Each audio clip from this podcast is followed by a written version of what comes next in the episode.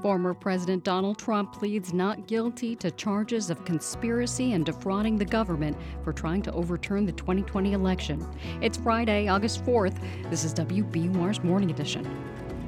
Good morning. I'm Rupa Shenoy. Coming up, after his court appearance, Trump claimed he is the victim.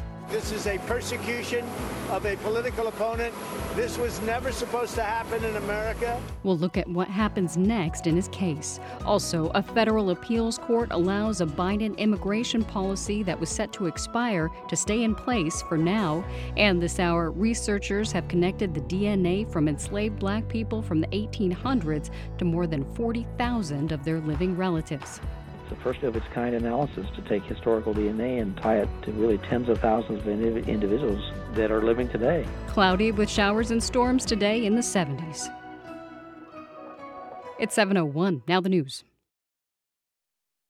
Live from NPR News in Washington, I'm Korva Coleman. Former President Donald Trump pleaded not guilty to four federal charges yesterday. He's accused of conspiring to overturn the results of the 2020 presidential election. This is in connection with the January 6th attack on the U.S. Capitol. House Speaker Kevin McCarthy has called the insurrection his saddest day in Congress. But he says these indictments are politically motivated, intended to hurt Trump's presidential campaign. It seems as though every time Trump goes higher in the poll, he gets a new indictment. Separately, Trump has pleaded not guilty to dozens of federal charges of allegedly mishandling classified documents, and he has pleaded not guilty to charges in New York over alleged hush money payments. Forecasters think U.S. employers continued to add jobs at a healthy clip last month. NPR Scott Horsley has a preview of this morning's jobs report from the Labor Department. The report is expected to show that employers added somewhere around 200,000 jobs in July, similar to the pace the month before. Hiring has slowed since the beginning of the year, but employers are still adding more than enough jobs to keep the unemployment rate close to a 50 year low. The unemployment rate in June was just 3.6 percent. Competition for workers has eased somewhat as more people in their prime working years have come off the sidelines and joined the workforce. Wage gains have moderated, but so have price increases. Average pay hikes for the 12 months ending in June outpaced inflation during that period, so workers saw their real buying power increase. Scott Horsley, NPR News, Washington. Persistent heat remains stuck over much of the central U.S. and the Southwest. Temperatures from Southern California to Southern Texas will be in the triple digits today. Heat indexes of more than 100 degrees are expected from Kansas to the Florida Panhandle.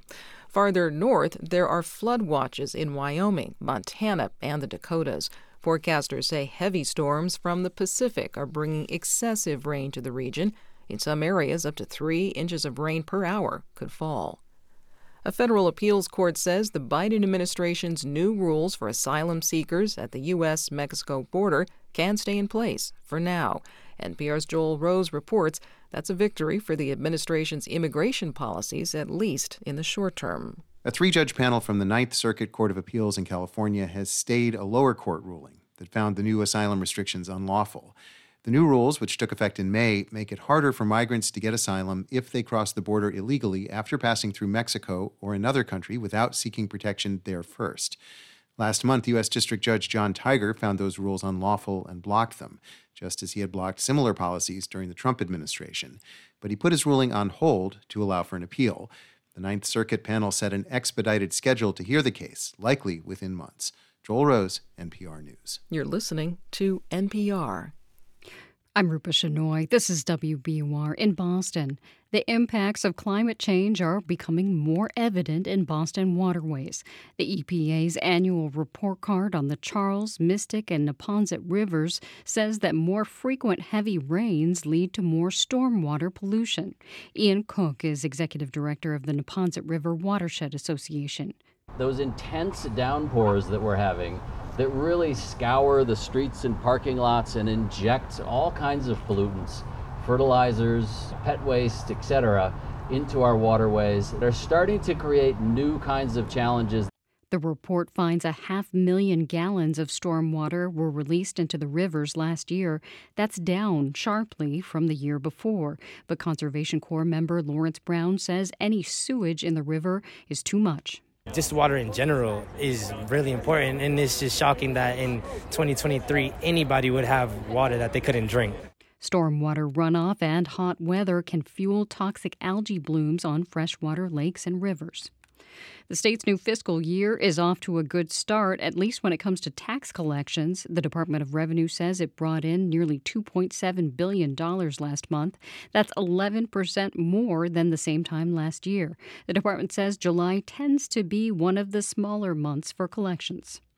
The newest class of Massachusetts State Police troopers are being told to be compassionate and kind as they begin their careers.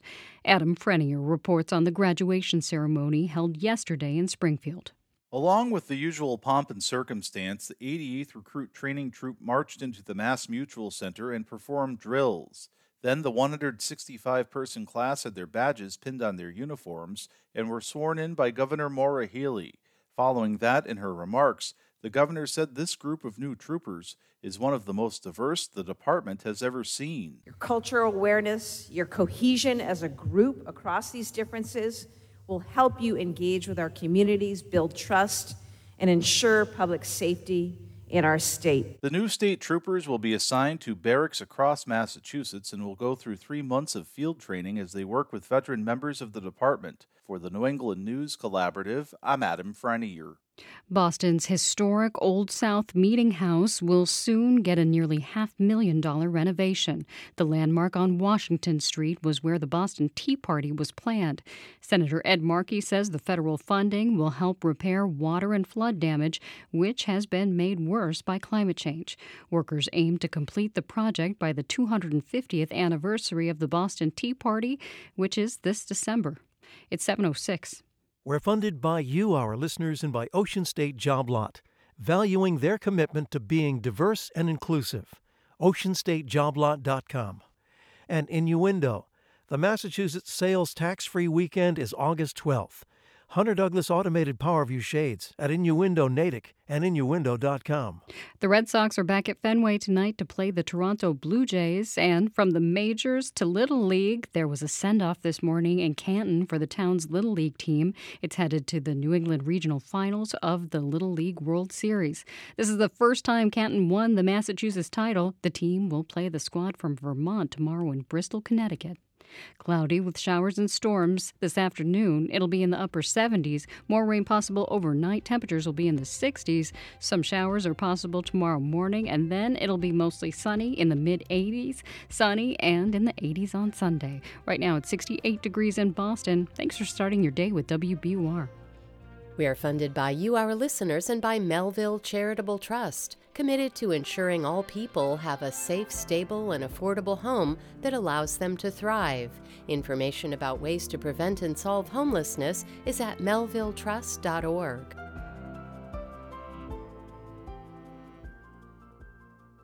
It's Morning Edition from NPR News. I'm Leila Fadel in Washington, D.C. And I'm A. Martinez in Culver City, California. Today's job numbers are expected to show solid growth in the labor market. Coming up, we'll speak with former Labor Secretary Robert Reich about what it means for the prospect of a soft landing for the economy.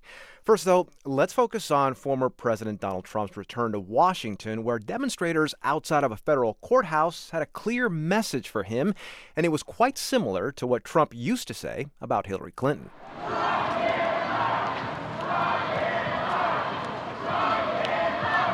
Inside the building, Trump pleaded not guilty to four felony charges stemming from his effort to overturn the results of the 2020 election.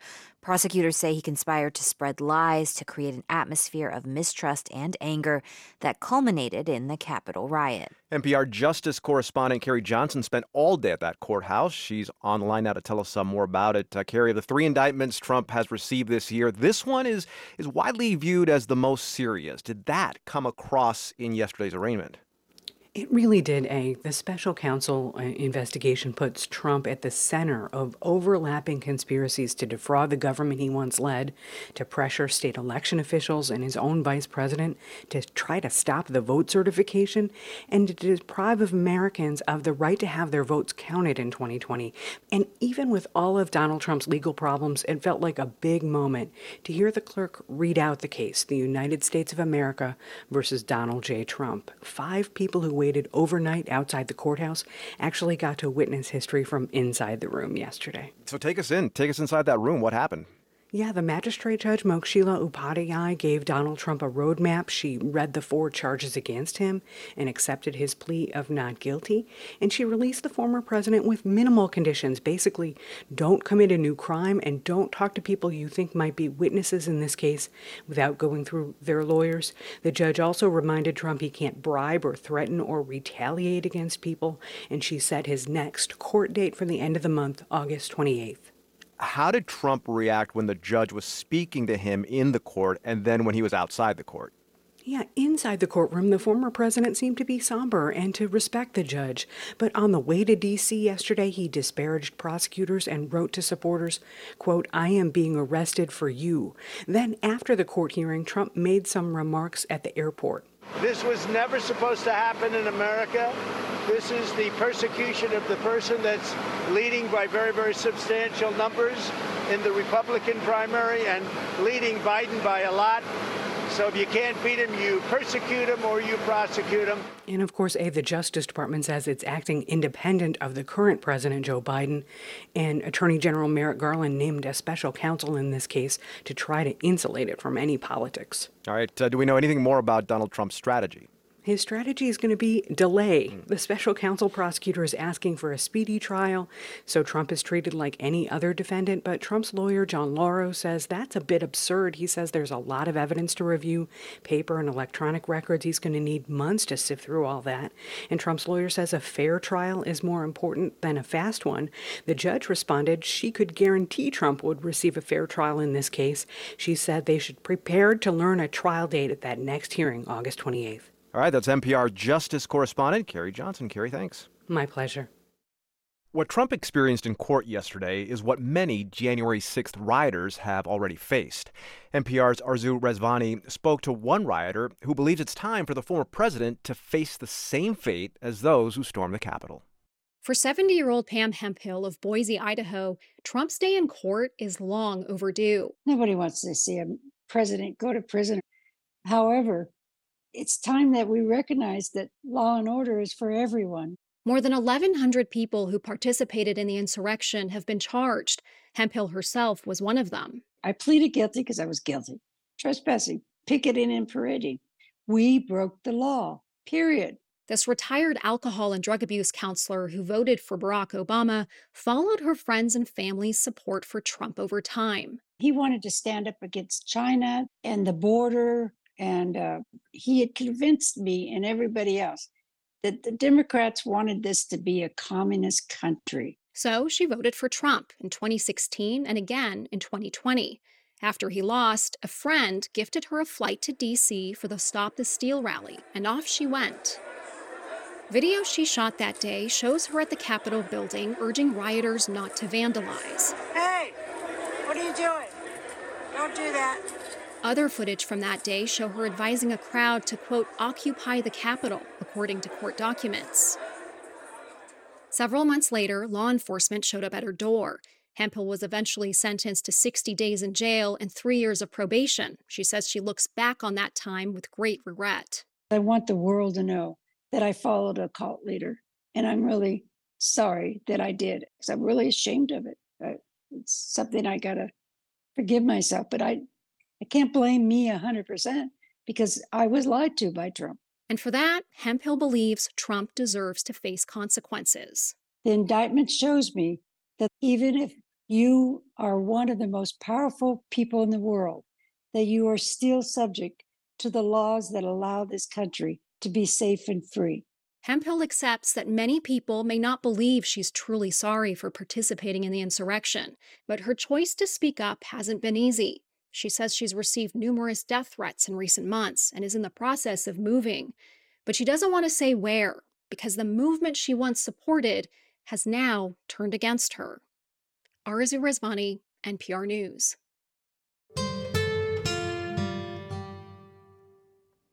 The Labor Department will release the latest numbers today, and they're expected to show solid growth. The strong labor market is a big reason why the economy has been resilient while inflation has been cooling bit by bit.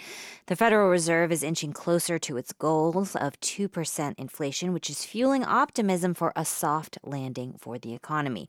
Former U.S. Labor Secretary Robert Reich joins me now to discuss all this. Good morning. Thanks for being on the program. Good morning, Leila. So, in your view, does the U.S. still need to worry about a potential recession at this point? Well, there's always, always the need to worry about a possible recession. Yeah. Uh, but what is very interesting right now is that it looks like uh, we may actually have a, what's called a soft landing. That is, we're bringing inflation down without an inflation. Uh, this is something that a lot of economists thought could not be done. Uh, the record in the past has not been terribly good on this score, uh, but it looks like it is going to happen. So, if a soft landing happens, what does that mean for Americans who are struggling because of rising inflation, rising prices, wages that can't keep up? Well, it's good news on all counts. It's kind of a Goldilocks situation in Okay. terms of the economy because it means that inflation is down. Uh, and of course, we know it already is way, way down. It's around 3% relative to what it was a year ago, which is 9%. percent Mhm. But also, it means we're not going to go into recession. It means the jobs are not going to be lost. There's not going to be a, uh, a, a real a problem with the, an economic downturn overall. Now, we're going to know more later this morning as to what happened in July. Uh, but most people, including myself, looking at July job numbers are fairly optimistic. You know, it's it can feel confusing because this week we've had these sort of two competing economic narratives. We're expecting, as you mentioned, some good news in the labor market, but earlier this week we saw the credit rating agency Fitch strip the US of its AAA status because of political dysfunction in this country. How does that, being stripped of that AAA status, impact the US and its economy? Uh, well, it's not going to directly impact the United States, and it doesn't seem to have any impact in the in any of the economic indicators. Uh, it is a suggestion that at least one credit rating agency is nervous, presumably because there is a lot of political dysfunction in this country. Uh, but again, what's interesting to me is that notwithstanding all of the divisiveness, we have a Fed, Federal Reserve Board, that has managed to raise interest rates without leading to, so far, recession. And at the same time, we've got a lot of major investments in infrastructure, semiconductors, wind and solar energy, manufacturing, uh, and antitrust enforcement. Uh, we've got a lot of things going on at the same time that are pro the economy, that are making the economy stronger, and that are offsetting the higher interest rates in terms of slowing the economy. So uh, uh, this is where the Goldilocks is coming from. Hmm.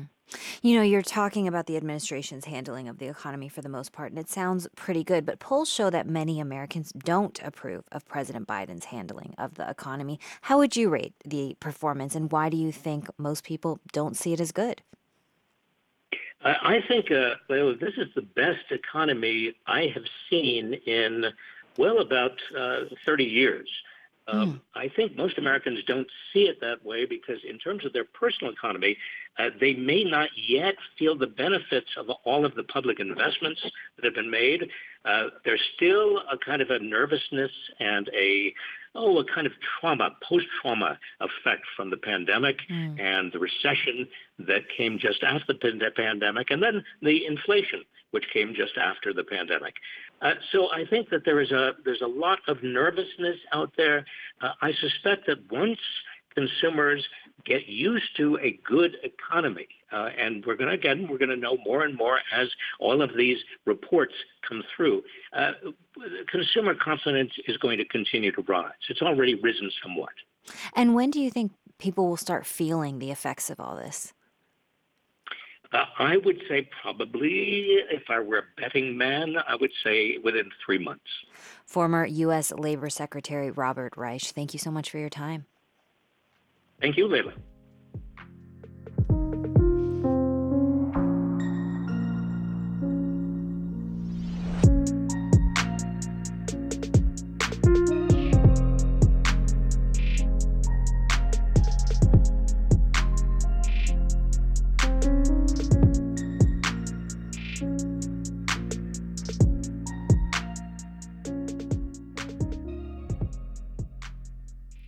This is NPR News. Good morning. I'm Rupa Shenoy. You've made it to the end of the week with WBUR. Coming up in 15 minutes on Morning Edition, an appeals court has ruled that a Biden administration immigration rule that was set to expire this week can continue for now. The rule dramatically restricts who can apply for asylum. It's 719. Turn your old car into new news. Keep the programs you love running by donating your vehicle to WBUR. Details at wbur.org/cars. Are cultural and economic forces changing boyhood, manhood, and even fatherhood? Richard Reeves says many men and many boys are really struggling in school, in the workplace, in the family. And unless we pay serious attention to the problems of boys and men, they're just going to fester. That's why he says true gender equality means helping men too. That's on point this morning at 10 on 90.9 WBUR, Boston's NPR news station. The USS Constitution will pay tribute to Vietnam veterans today. Old Ironsides will leave its pier at the Charleston Navy Yard this morning during the ceremony. The event will also include a 21-gun salute that's scheduled to happen around 11:30 near Castle Island. A high near 80 today with showers and thunderstorms likely. Those storms will probably continue tonight as it falls to lows in the mid 60s. Tomorrow, a slight chance of morning showers, then it grows mostly sunny with a high of 84. Sunday, sunny with a high again of 84. Right now it's 68 degrees in Boston. Support for NPR comes from this station and from Sony Pictures Classics with Shortcomings, a new comedy directed by Randall Park starring Justin H. Min as a film geek who seeks an ideal relationship when his girlfriend leaves for a New York internship. Now playing only in theaters. From Mattress Firm, whether customers browse online or in one of their stores, Mattress Firm is committed to providing personalized service and advice to help people choose the right mattress for their needs. Learn more at mattressfirm.com. And from Angie, dedicated to helping homeowners find skilled pros to get their home projects done well, from everyday repairs to dream remodels. Reviews, pricing, and booking are at Angie.com or on the Angie app. This is Morning Edition from NPR News. I'm A. Martinez. And I'm Leila Fadel. When hip hop got its start 50 years ago, it was a DJ cutting between two records and an MC rhyming over the beats. But for rap's first decade, the rhymes had a bit of a predictable pattern.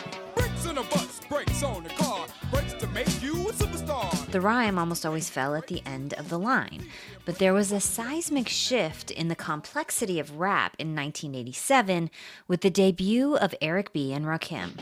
Cultural critic Kiana Fitzgerald is looking back at a few of the game changing moments in hip hop. And today, she examines the album Paid in Full. Came in the door, I said it before. I never let the mic magnetize me no more, but it's biting me, fighting me, inviting me to rhyme. I can't hold it back. I'm looking for the line, taking. The early hip hoppers, from the Kurtis Blows to the Grandmaster Flash and the Furious Fives, were more focused on preserving the sound of hip hop as it was in the beginning. When Rakim came along, he wanted to really put the emphasis on the internal rhymes. He said, you know what, I'm going to take these complex concepts and ideas and I'm going to place them in unconventional places for hip hop. I don't bug out of chill or be acting ill. No tricks in 86, it's time to build. Eric B. easy on the cut, no mistakes allowed. Cause to me, MC means move the crowd. I made it easy to dance. So listen to this song. It's called My Melody, and it was one of the first songs that Eric B. and Rakim worked on together. My repetition of words, just check out my melody. Some bass and treble is moist, scratching and cutting a voice. And when it's mine, that's when the rhyme is always choice. I. I wish I could rap like him. All right, he says, a repetition of words, just check out my melody. Some bass and treble is moist, scratching and cutting a voice. And when it's mine, that's when the rhyme is always choice. He placed the rhyme in the center of the bar instead of at the end, which is what we were typically used to hearing in hip hop. Rakim talked to NPR in 2009 about his style and influence. I was shooting for something different. You know, like some of my influence was uh, John Coltrane. I played the sax as well. So listening to him play in, in the different rhythms that he had, I was trying to write my rhymes as if I was a saxophone player. When I approach, I exercise like a coach using a melody and add numerous notes. And when the mic and the R A K I M is attached like a match, I will strike again. I feel like Rakim is like a master weaver. He's someone that can take a concept and stick it through this, you know, entry point and then make it come out this other side in a way that you wouldn't have anticipated. And I think that's what made this this song and this project so special. After Paid in Full, hip hop really was never the same. It became a playground for people to just experiment. A lot of MCs that are still working today um, have directly utilized the way that he speaks and raps and rhymes from you know uh, an Eminem to a Lil Wayne to um, you know Houston artists like Bun B and Z-Ro. They've all interpolated or sampled direct lines from Paid in Full, and that really goes to show that you know Rakim ain't no joke. I ain't no joke. I used to let the mic smoke. That was Kiana Fitzgerald. Her new book is called Ode to Hip Hop 50 Albums That Define 50 Years of Trailblazing Music. She'll break down another album next week.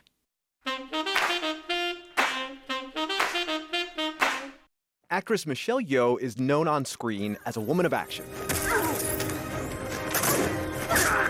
Her longtime partner, Jean Todt, a former race car driver and former Ferrari CEO, loves going fast. But when it came to marriage, the couple took their sweet time. Yeah, last week, Yeoh and Todt announced that they were married after a 19 year engagement. I would say 19 years is a bit on the extreme end for how long an engagement typically lasts. That's Rachel Vanderbilt, a social scientist who has a PhD in relationships and marriage. It's why we called her up to ask the question How do you make love last long term? She says people need to put in the work to keep romantic relationships energized. First off, just acknowledge that no matter what, boredom is eventually going to creep in we become very predictable as partners. So I kind of know what to expect with you on a day to day, on a year to year at a certain point, and you know what to expect of me. To keep that boredom at bay, Vanderbilt has some tips. Break out of your routine, travel somewhere totally out of the box for both of you, and discover the place together. Doing something that feels bold, exciting, a little bit uncomfortable can help inject that excitement into your relationship, and you can feel a fundamental difference in the state of your relationship if you do that for a long enough period of time. Just make sure it's a thing you're both excited about. Yeah, and that leads to another key point. Stop thinking that you're ever going to be able to predict your partner's reactions and feelings. No matter how long you've been together, Vanderbilt says none of us are mind readers. The more you get to know a person, the more you're able to make assumptions about what they think and feel at any given moment. And the reality is that we're pretty bad at understanding people's motivations and intentions for why they do what they do. It's about really listening to what the other person's saying and being truthful about how we're feeling. Being honest and open about what you're thinking, feeling, and going through, about the state of your relationship as well. So, like, how am I feeling on a day to day? Are things working or not working for us? But also in the long term, what do we have as goals as a couple? So you may not exactly get back to that you had me at hello phase, and that's okay. What you have in a long term relationship can be much deeper and much more rewarding. Just look at Michelle Yeoh and John Todt. You know what happened, Leila, when I got down on one knee and asked Mrs. A to marry me? What? She threw up on me. What? I'm not kidding. She did. I figured it can't oh. get any worse. Oh. We've been together 27 years. Oh, so you got married after that? Yeah. I cleaned up the throw up. Whoa, that's from, real. That's real face. love, eh? So there you go. I withstood that's it. That's actually a really sweet story. It's disgusting and sweet at the same time. Sweet? I don't know if I'd say sweet. you know, maybe salty, not sweet.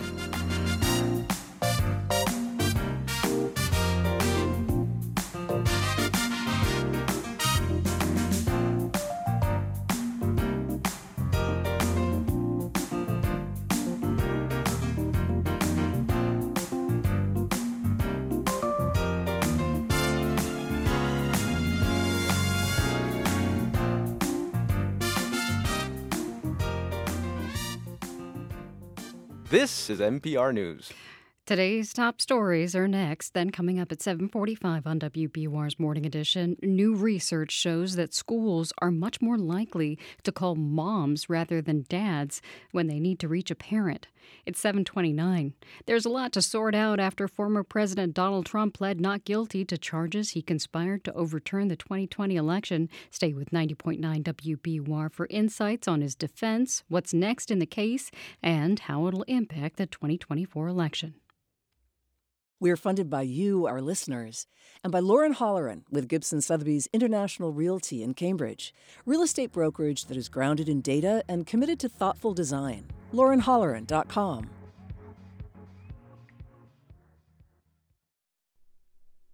Live from NPR News in Washington, I'm Dave Mattingly. It's clear what former President Donald Trump thinks about the latest felony charges against him. This is a persecution of a political opponent. This was never supposed to happen in America. Trump was speaking to reporters yesterday after he pleaded not guilty to a four count federal indictment in Washington. It accuses Trump of trying to overturn the results of the 2020 election in the lead up to the January 6th attack at the U.S. Capitol. He's due back in court later this month. A court in Russia is expected to issue a verdict today against political opposition leader Alexei Navalny. If found guilty, it would be Navalny's fifth criminal conviction in Russia. NPR's Charles Maynes in Moscow says prosecutors want Navalny to serve 20 years in prison for extremism. Navalny's latest trial has taken place under really unusual circumstances, even by Russian standards. Uh, judges moved the trial from Moscow to inside the very prison, uh, where Navalny is already serving a nine year sentence on fraud and embezzlement charges. Navalny now faces a slew of new anti extremism related charges tied to his work with the now defunct Anti Corruption Foundation. Uh, he's accused retroactively of financing and inciting extremist activities, as well as supposedly rehabilitating Nazi ideology. That's NPR's Charles Maynes in Moscow. This is NPR News from Washington. This is WBUR in Boston. I'm Rupa Shenoy. The multiple legal challenges facing former President Donald Trump is dividing Republican candidates and voters in New Hampshire. WBUR's Anthony Brooks was on the campaign trail yesterday as Trump pleaded not guilty to charges connected to the 2020 election. Campaigning in Milford yesterday, Republican Vivek Ramaswamy renewed his promise that if he's elected president and Trump is convicted, he'll pardon him. And I do think that on this same set of facts, anyone not named Trump would not have been indicted. Florida Governor Ron DeSantis, who's running a distant second behind Trump, also condemns the charges as political. But some other Republicans, including former Arkansas Governor Asa Hutchinson, who was in New Hampshire this week, renewed his call that Trump quit the race. We need to side with the rule of law and accountability, and every Republican candidate for president needs to state clearly where they are on this. But even as his legal peril deepens, Trump remains the Republican frontrunner. For 90.9 WBUR, I'm Anthony Brooks. For the first time, the state budget includes money to help pay for clothing for low income and homeless children across the state. Lynn Margherio of Cradles to Crayons says $200,000 was included in this year's budget. She says one in three children in the state don't have access to affordable and adequate clothing a winter coat when it's 20 degrees outside, a pair of sneakers to go play in gym or do a sport. Do you have tops and bottoms that fit you and when you're going uh, into your classroom? Margherio says the $200,000 investment by the state will allow them to continue to be a reliable resource for families that count on them. If you're looking for an excuse to go to the beach, we've got one for you. All six beaches on the Cape Cod National Seashore are free today. That includes Coast Guard Beach in Eastham and Race Point Beach in Provincetown. The National Park Service is waiving entrance pass requirements to celebrate the third anniversary of the Great American Outdoors Act. It's 733.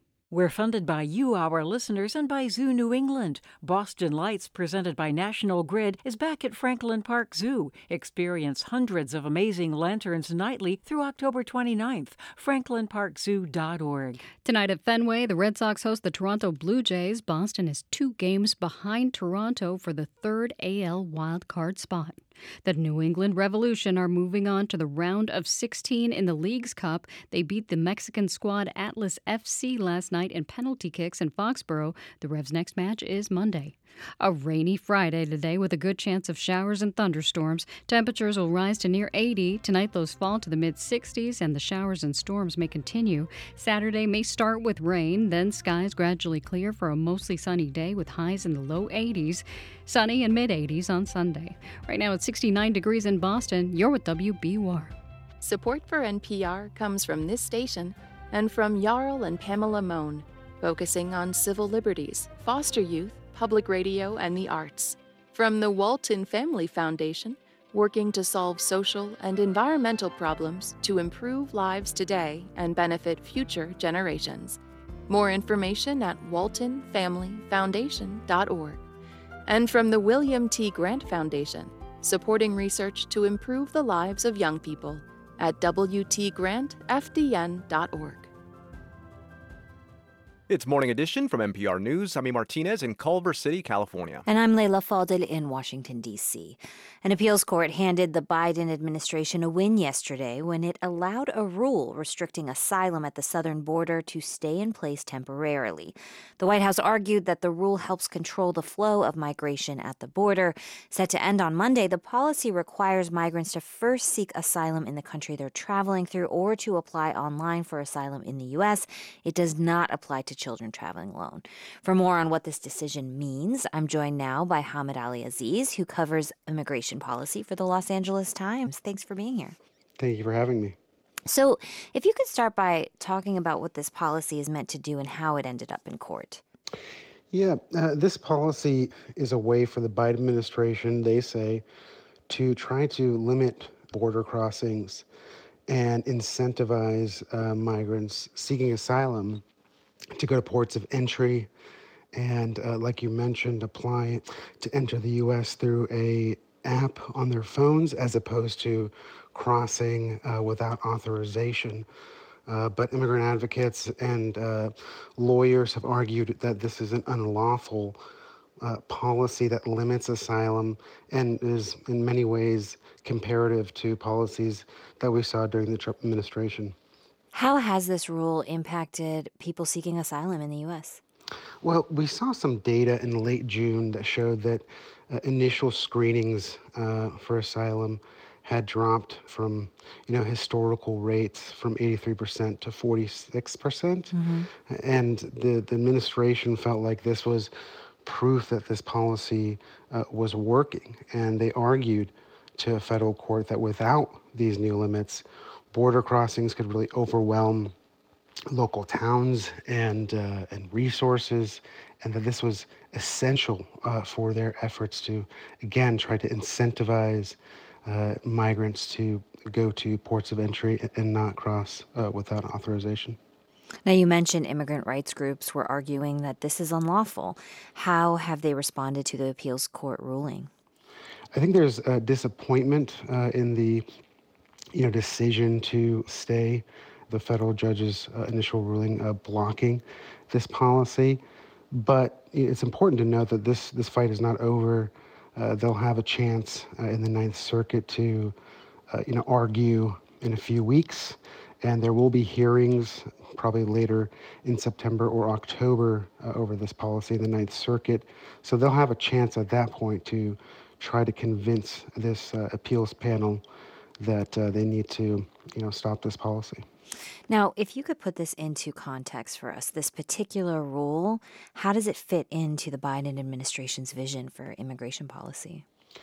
Look, I mean, I think this is for them uh, quite essential. It's a way for them to try to, you know, advertise uh, to migrants seeking asylum or coming to the southern border that if you cross this, the southern border and you do it in a way that is, you know, without authorization, like I mentioned, you will face consequences. And they felt like without that type of message, without this type of policy, they could be in a really difficult situation. And they have said in court filings that there were migrants waiting uh, in Mexico trying to understand the effects of this policy and whether or not they, you know, would be facing consequences. Hamed Aleaziz covers immigration for the LA Times. Thank you so much for your time. Thank you for having me. Black Americans trying to learn about their heritage often struggle to fill huge gaps in their ancestral history. Many of those gaps are consequence of slavery, but advances in DNA analysis may be changing that. WYPR's Scott Maucione reports on a new study that connects unnamed enslaved people from Maryland's past to people today. In 1979, workers expanding a Maryland highway came across a forgotten cemetery containing the bodies of enslaved people from the 1800s. They lived in what is known as Catoctin Furnace, a former ironworking village. About 30 bodies were exhumed and sent to the Smithsonian Institution for safekeeping. Now, a partnership between the Smithsonian, Harvard University, a local historical society, and the biotech company 23andMe is using the DNA from those bodies to connect them to possible relatives in the present day. Éadaoin Harney is a population geneticist at 23andMe. The memory of the Catoctin individuals has been largely forgotten. And the records that do exist about their lives, they are, you know, describing the Catoctin individuals in terms of property. Which meant their stories had largely been lost. To find out more about them, the team extracted DNA from their skeletal remains and compared the samples to 23andMe's database of genetic information made up of millions of direct to consumer ancestry tests. In a study that's now published in the journal Science, the researchers found that about 42,000 people who took one of the direct to consumer ancestry tests were in some way related to the people buried at Catoctin Furnace, and about 3,000 of those people were what researchers call close relatives. And that translates most likely to a relationship that's within nine degrees. So these are ninth degree relatives or closer. Meaning people today would be something like great great great grandchildren or cousins six times removed from the people buried there.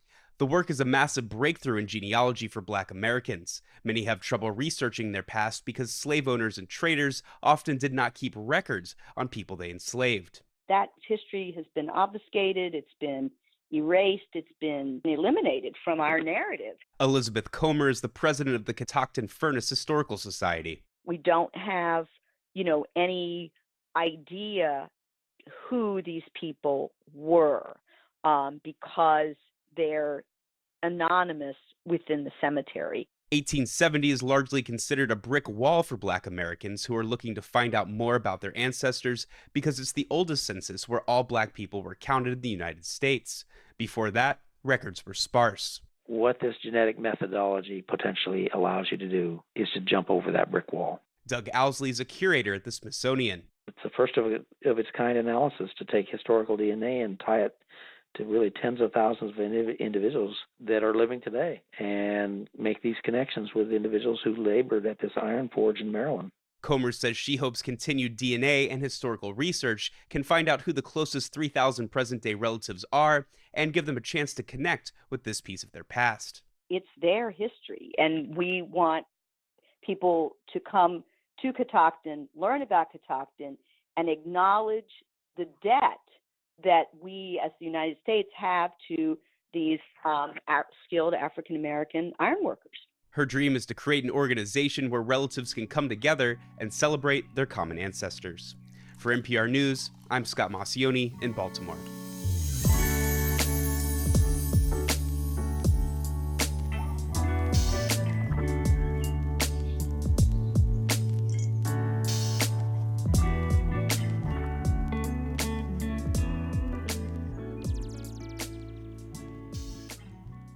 This is NPR News. This is WBUR in Boston. A heads up for Green Line riders this morning. The T says there are delays of about 15 minutes right now because of a disabled train at North Station.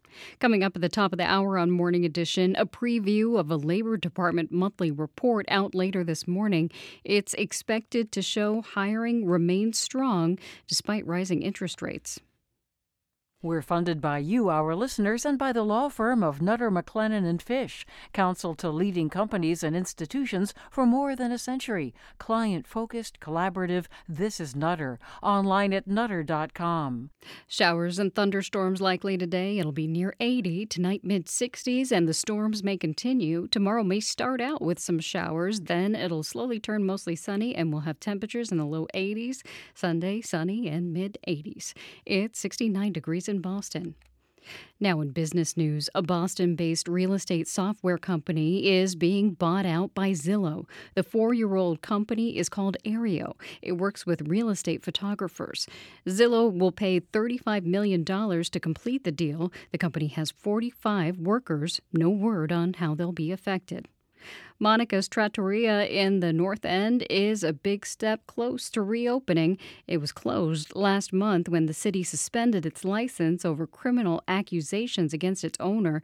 The city approved the restaurant managers to take over the license, but that still has to get the okay from the state. The Boston Globe reports there's no timetable yet for that. One of the most iconic locations for the Christmas tree shops is getting into a different holiday.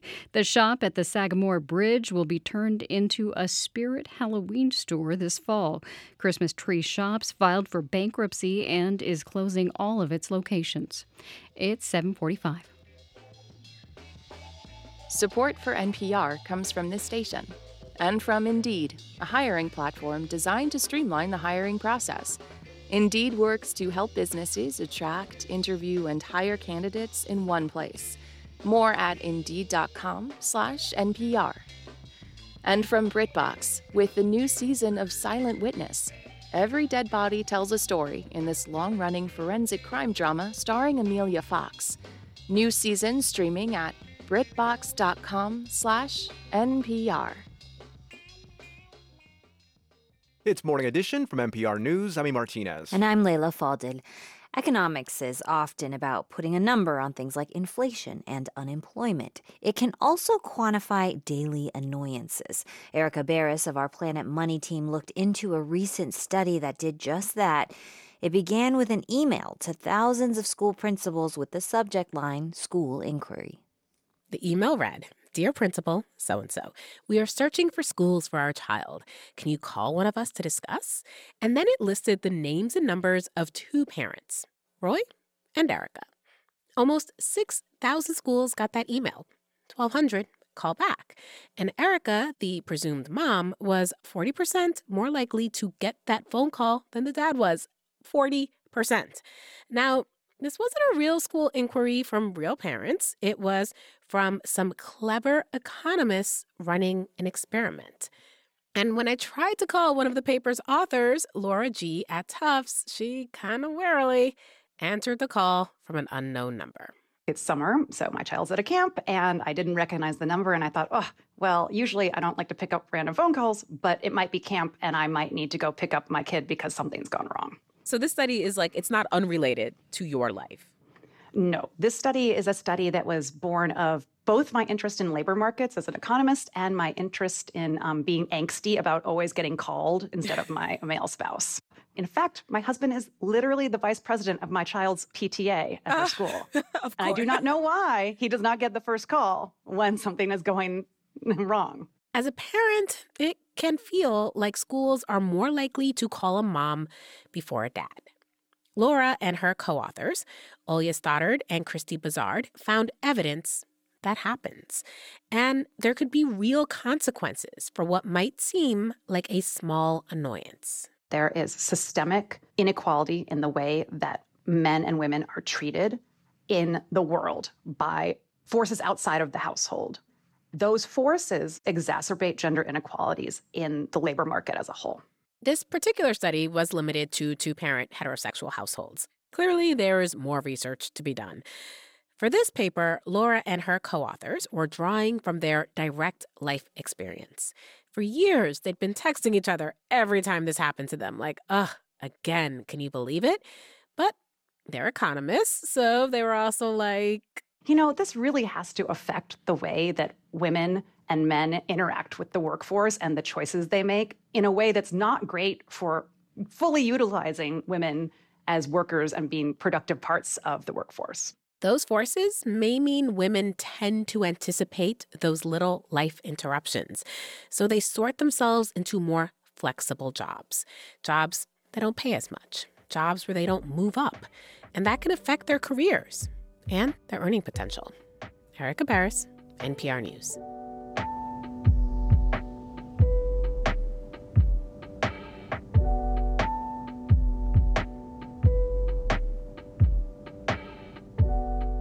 Support for Planet Money comes from Workday, committed to helping organizations adapt to change, using real time data to uncover insights, stay decision ready, and prepare for whatever's next. The finance, HR, and planning system for a changing world.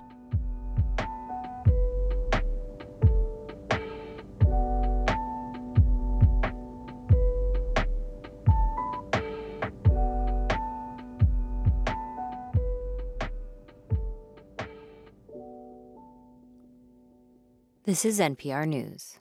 It's Friday, and that makes it time for StoryCorps. Coming up at 8.25 on WBUR's Morning Edition, a mother and daughter discuss being a mixed-race family. It's 749. We're funded by you, our listeners, and by Fresh Food Generation Restaurant and Catering, farm to plate Caribbean American meals made with fresh, locally sourced ingredients. FreshFoodGeneration.com. Hey, it's Peter Sagal.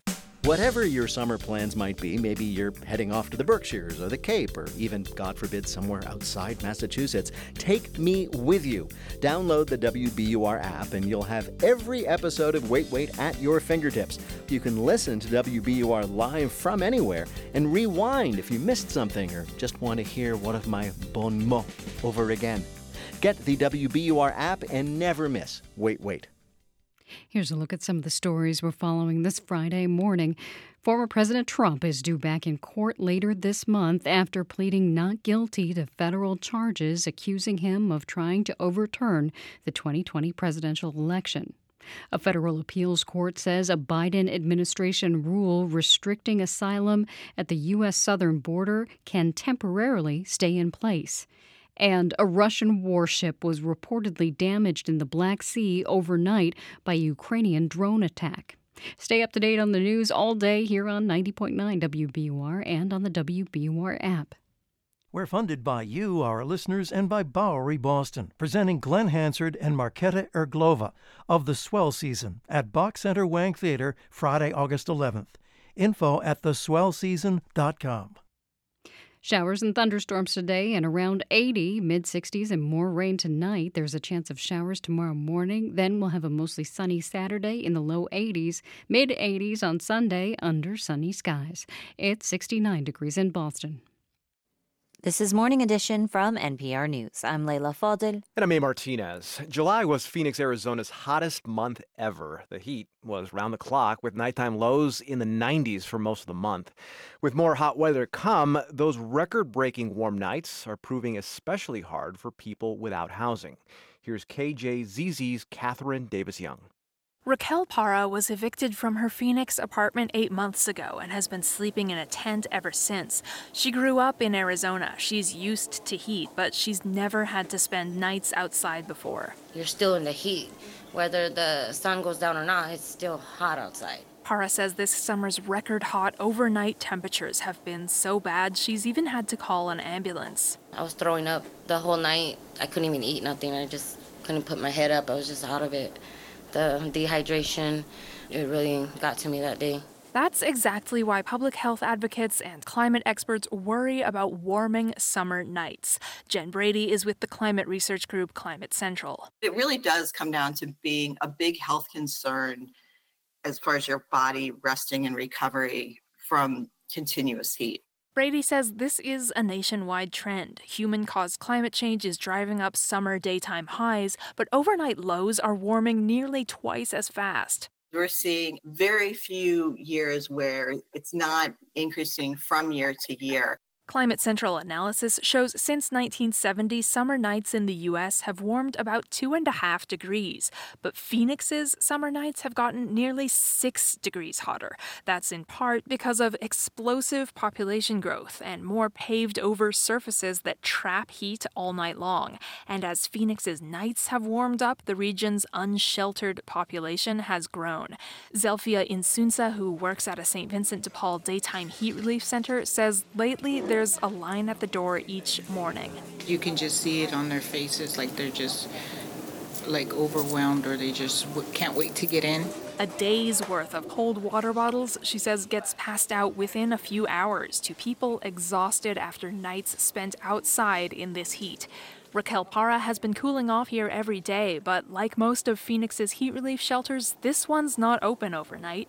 With nowhere else to go, Para says she's been selling her plasma just to be able to afford to sleep in a motel. I'm hoping that I can manage to, to um, scrape by to get in a room tonight. For at least one night, she's going to try to get a break from the heat. For NPR News, I'm Katherine Davis-Young in Phoenix.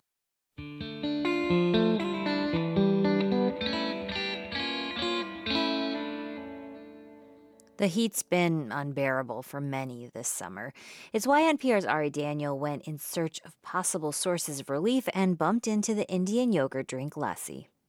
Gulrez Azhar currently lives in Bellevue, Washington, where the weather's temperate and most everyone's pretty friendly. People smile at each other. They wish them good morning, good evening, even if they don't know them. This is such an American thing, and I absolutely love it. When Azhar, who's a public health researcher, travels to northern India where he grew up, sometimes he greets strangers the same way. People just look at you weirded out. So then you have to put back that scowl on your face. Azhar says that scowl and the feelings of anger and frustration he's often seen accompanying it are due in part to the oppressive heat of the region.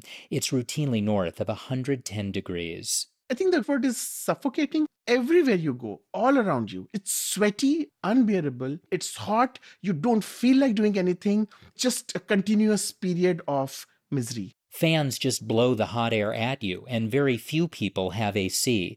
But there are simple remedies that help a bit, says Azhar light cotton clothing, shifting one's work hours. And then, of course, there's what you ingest. One of Azhar's favorite beverages is the sweet yogurt lassi. So, lassi is something, honestly, I look forward to. Yesterday, we had two rounds of lassi. it's soothing, it takes away all your heat. If you just drink water, it doesn't stay in your stomach. But with lassi, it has sugar, it has milk, it has electrolytes. Azhar thinks of the lassi as a complete meal, one that hydrates, nourishes, and refreshes. We can move into the kitchen, sure.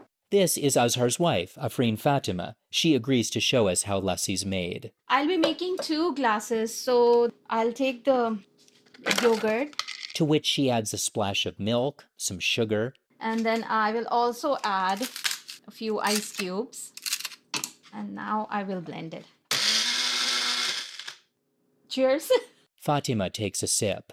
It's cold. It's sweet. Um, it's it's the best drink. if you've noticed that the entire glass is empty already. the refreshing feeling of it, it brings a smile on your face. There are numerous variations, like the mango lassi. You can also add saffron or dried fruits. There are savory lassis too, with salt instead of sugar. Simin Levinson is a professor of clinical nutrition at Arizona State University near Phoenix, a place that's seen lethal heat this summer. She's originally from Iran, and when it gets hot, she says she too makes a yogurt drink. It's called doogh. Doogh. So it's more of a savory drink. You can crack some salt and pepper into it. It's usually carbonated. It's common to crush dried rose petals as a garnish and mint, which is especially cooling, she says. Turkey also has a yogurt drink called ayran. So do other countries in the Middle East. Levinson says consuming these yogurt based drinks in hot weather, it just makes sense. It does contain more nutrients than, say, just water alone or other types of sports drinks because it does contain protein, it contains probiotics. In India, near where Gulrez Azhar grew up, in the state of Punjab, he says he's heard of lassi being made in large volumes. They do a jug yes. of lassi. Yes. There's no way I can drink a jug of lassi. Not happening. Azhar tells me he's even heard of lassi being made in Punjab in top loading washing machines. He sends me a YouTube link to a wedding scene from an Indian rom com, and I see it. Washing machines mixing giant amounts of lassi. So that machine is only used for making lassi, not for any other purpose. But again, washing machines are not designed to make lassi. Yeah. Though if the blistering heat continues, it may be an approach worth adopting. Ari Daniel, NPR News.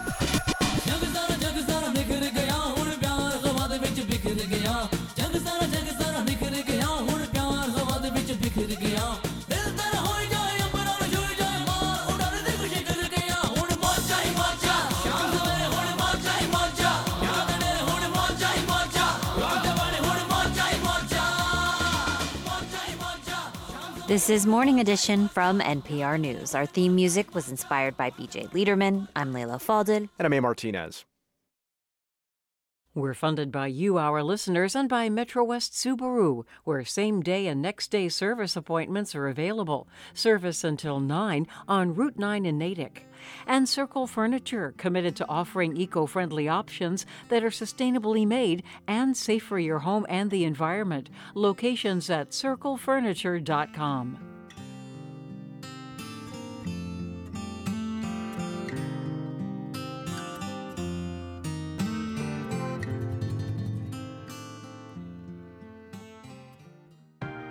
I'm All Things Considered host Lisa Mullins, and this is 90.9 WBUR FM Boston, 92.7 WBUA Tisbury, 89.1 WBUH Brewster. Listen anytime with our app or at WBUR.org. WBUR, Boston's NPR news station. Former President Donald Trump says he is the victim after entering a not guilty plea to charges he tried to overturn the 2020 election. It's Friday, August 4th. This is WBUR's Morning Edition. Good morning. I'm Rupa Shenoy. Coming up, we get reaction to the latest indictments against Trump from Republicans in New Hampshire. Where there's this much smoke, there's a whole lot of fire. But I feel the same way about Hunter Biden. Also, a Labor Department report out later this morning is expected to show hiring remains strong. And this hour, how people are coping in Argentina as that country battles some of the highest inflation in the world. I have the money now, it won't have value tomorrow. So if you see something, you have to buy it in, in that moment. Plus, scientists are alarmed about a sharp drop in the ice around Antarctica. Showers and storms today near 80, it's 801. Now the news. Live from NPR News in Washington, I'm Korva Coleman. The special counsel prosecuting former President Donald Trump has a week to propose a trial date in the January 6th case. NPR's Carrie Johnson reports the Justice Department wants a speedy trial in Washington, D.C. Prosecutor Thomas Windom says this case, like any other, should be handled in regular order, and that means a speedy trial.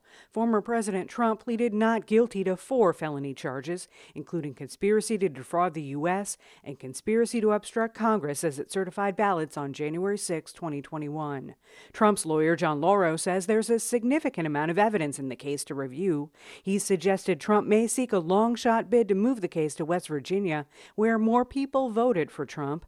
The former president is the frontrunner for the GOP nomination in 2024. He'll be fighting three criminal cases during the campaign. Carrie Johnson, NPR News, Washington. The National Weather Service says excessive heat is sticking around the southwest and south central parts of the U.S. Temperatures up to 115 degrees are expected in Phoenix today. The heat index will be almost the same today in Oklahoma City. Heavy thunderstorms are crossing Alabama this morning. Forecasters have issued flash flood warnings for some northern parts of the state. They say as much as four inches of rain have already fallen, and another three inches could be on the way. Parts of the same area were hit by storms yesterday. Ten people were hurt in Etowah County, Alabama, about 60 miles northeast of Birmingham.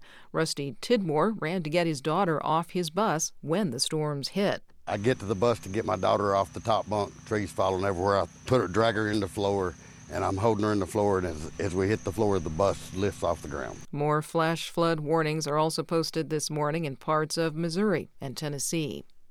Today, the shooting that claimed 17 lives at a high school in Parkland, Florida, five years ago, is being reenacted. NPR's Kristen Wright reports it's part of a civil lawsuit. Ballistics experts will fire live ammunition from an identical weapon as the gunman from the same locations inside Marjory Stoneman Douglas High School. The community has expressed anger, but the court decided the reenactment might address a key question. The school resource officer on duty that day, a sheriff's deputy, never entered the building. Scot Peterson said he couldn't hear all of the shots or pinpoint where they were coming from. University of Michigan law school professor Len Niehoff says reenactments can demonstrate complexity. One reason reason you sometimes admit demonstrative evidence is to help the jury understand that they actually know less about something than they think they do. A judge will decide whether a recording of the reenactment is played for the jury. Peterson was acquitted of criminal charges in June. Kristen Wright, NPR News. On Wall Street in pre market trading, the Dow Jones Industrials are lower. This is NPR. The military junta that has seized power in Niger says it has cut all military ties with its former colonial ruler, France. The soldiers say they also fired some of Niger's ambassadors. The West African group of states, ECOWAS, has demanded that the Nigerian junta restore the ousted president to power. ECOWAS has suggested it could use military force if they don't. But two other African countries run by juntas say that means all out war for the region. Poland has detained a suspected member of a Russian spy network. NPR's Rob Schmitz has more. Poland detained what it says is the 16th person suspected of participating in a Russian spy network in the country, says Interior Minister Mariusz Kaminski. The man, identified only as Mikhail A., is from Belarus and is accused of taking part in reconnaissance of military facilities and ports, as well as carrying out propaganda activities for Russia. Last month, Poland detained another man on similar charges. European intelligence services have cracked down on Russian interference since the start of the Russian invasion of Ukraine last year, and hundreds of suspected Russian spies have been expelled. Rob Schmitz, NPR News, Berlin. Police in South Korea say they've detained a man accused of stabbing a high school teacher today in the central part of the country. This comes after another man stabbed 14 people yesterday in a suburb of the capital, Seoul. Separately, South Korean officials say hundreds of people attending the World Scout Jamboree have been sickened by heat. South Korea is baking in a heat wave. I'm Korva Coleman, NPR News in Washington. From WBUR in Boston, I'm Rupa Shenoy. The new annual report card on the pollution levels of Boston area rivers has plenty of A's and B's, but also a couple of F's. WBUR's Barbara Moran says the report card grades the Charles, Mystic, and Neponset rivers. One of the F grades is Mill Creek in Chelsea in the Mystic River watershed. It ranked poorly due to sewage pollution, as did several other Mystic tributaries that got D's. Patrick Herron is executive director at the Mystic River Watershed Association. Places like Mill Creek in Chelsea, the Malden River, and Alewife Brook are not meeting these standards. They haven't met them for 100 years, and they're all disproportionately environmental justice communities. Herron says future cleanup efforts should prioritize those areas first. For 90.9 WBUR, I'm Barbara Moran. The city of Boston wants to crack down on criminal activity in the area known as Mass and Cass. The intersection of Massachusetts Avenue and Melnia Cass Boulevard has become home to tent encampments and people using drugs. Tania Del Rio was appointed by Boston Mayor Michelle Wu to lead the city's response to problems in the area. She tells the Boston Globe the city will target people engaging in, quote, dangerous behavior, but did not provide details. The state is giving $180 million to hospitals facing financial struggles. Governor Healey approved the money this week as part of a supplemental budget. It prioritizes hospitals that serve a high number of low income patients. Hospitals will also have to show proof of financial difficulties to qualify for the money. The annual Boston Lights event opens tonight at the Franklin Park Zoo. It features lanterns and lights all across the zoo. John Linehan is the CEO of Zoo New England. He calls it a magical experience an ice world with dragons and crystals and then it takes you through a transport and you end up in ancient Egypt and then you go to the Great Barrier Reef with a whole bunch of underwater experiences. The event runs through October. One note if you want to go see the lights, don't expect to see the animals. Linehan says most of them will be sleeping inside. It's 808. WBUR supporters include Procter & Gamble, maker of Metamucil, a fiber supplement containing psyllium, a plant-based fiber for trapping and removing waste in the digestive system, designed to be taken every day. More at metamucil.com. The Red Sox begin a 10-game homestand tonight. They'll play the Toronto Blue Jays. Cloudy with showers and storms this afternoon. It'll be in the upper 70s. More rain possible overnight. Temperatures will be in the 60s. Some showers are possible tomorrow tomorrow morning. Then it'll be mostly sunny in the mid 80s, sunny and in the 80s on Sunday. Right now it's 70 degrees in Boston. Thanks for starting your day with WBUR. For the perfect spot to host your next event, discover CitySpace, WBUR's hidden gem on Commonwealth Avenue. Whether for a gala, board meeting, or wedding, CitySpace is the ideal setting for unforgettable occasions in a gorgeous state of the art venue. We'll help make your vision a reality. More at wbur.org/rentals. It's Morning Edition from NPR News. I'm Leila Fadel in Washington, D.C. And I'm A. Martinez in Culver City, California. How hot is the job market? We'll get a temperature check this morning when the Labor Department delivers its monthly report on hiring and unemployment. There are signs that hot weather may have put a damper on some kinds of jobs, at outdoor restaurants, for example. But forecasters don't think the overall job market cooled off very much. NPR Scott Horsley is here. Air conditioners have been working overtime, I think, everywhere. What about workers, Scott? Good morning, A. We continue to see strong demand for workers. Uh, forecasters think employers added about 200,000 jobs in July. That would be roughly in line with what we saw in June. Now, Homebase, which makes scheduling software that a lot of restaurants and other small businesses use, says it did see a drop in restaurant traffic in places like Birmingham and San Antonio and Phoenix last month you know, when the mercury's up over 100 degrees, a lot of people just want to stay home and sit by the fan. So that may have affected restaurant hiring in those areas. There's also been some weakness in manufacturing, but overall, the job market's still quite strong. There are a lot of openings, layoffs are rare, uh, worries about a recession have receded somewhat, and you are hearing more optimistic talk now about prospects for a soft landing. What about wages? What's happening with wages?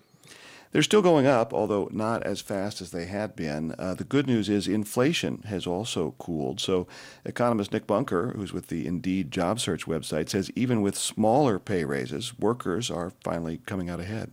There are some signs that employers need to dole out fewer raises to retain workers or hire new workers, but at the same time, prices are slowing down. So, workers are seeing more purchasing power for every hour that they work. A average wages in June were up 4.4% from a year ago, while prices during that period were up just 3%. So we'll find out later this morning what happened to wages in July. Yeah, you know, and unemployment has been really low. Is that going to continue? Yeah, the unemployment rate in June was just 3.6%, near a half century low. It's been hovering around that level for over a year now. Uh, the unemployment rate for African Americans hit a record low in April, but then ticked up a bit the last two months. More encouraging, we have seen more people coming into the workforce in recent months, especially people in their prime working years between 25 and 54. Uh, the share of people in that age group who are now either working or looking for work is the highest it's been in over two decades. So we'll want to see if that trend continued in July. If so, it would be a good sign. Anything else uh, we should maybe be watching for in today's report? We know this is a jobs report, but it also contains some interesting information about people taking time off from work. Uh, July is traditionally a peak month for workers to take vacation, but that pattern was disrupted during the pandemic when a lot of people were nervous about travel or maybe weren't working at all.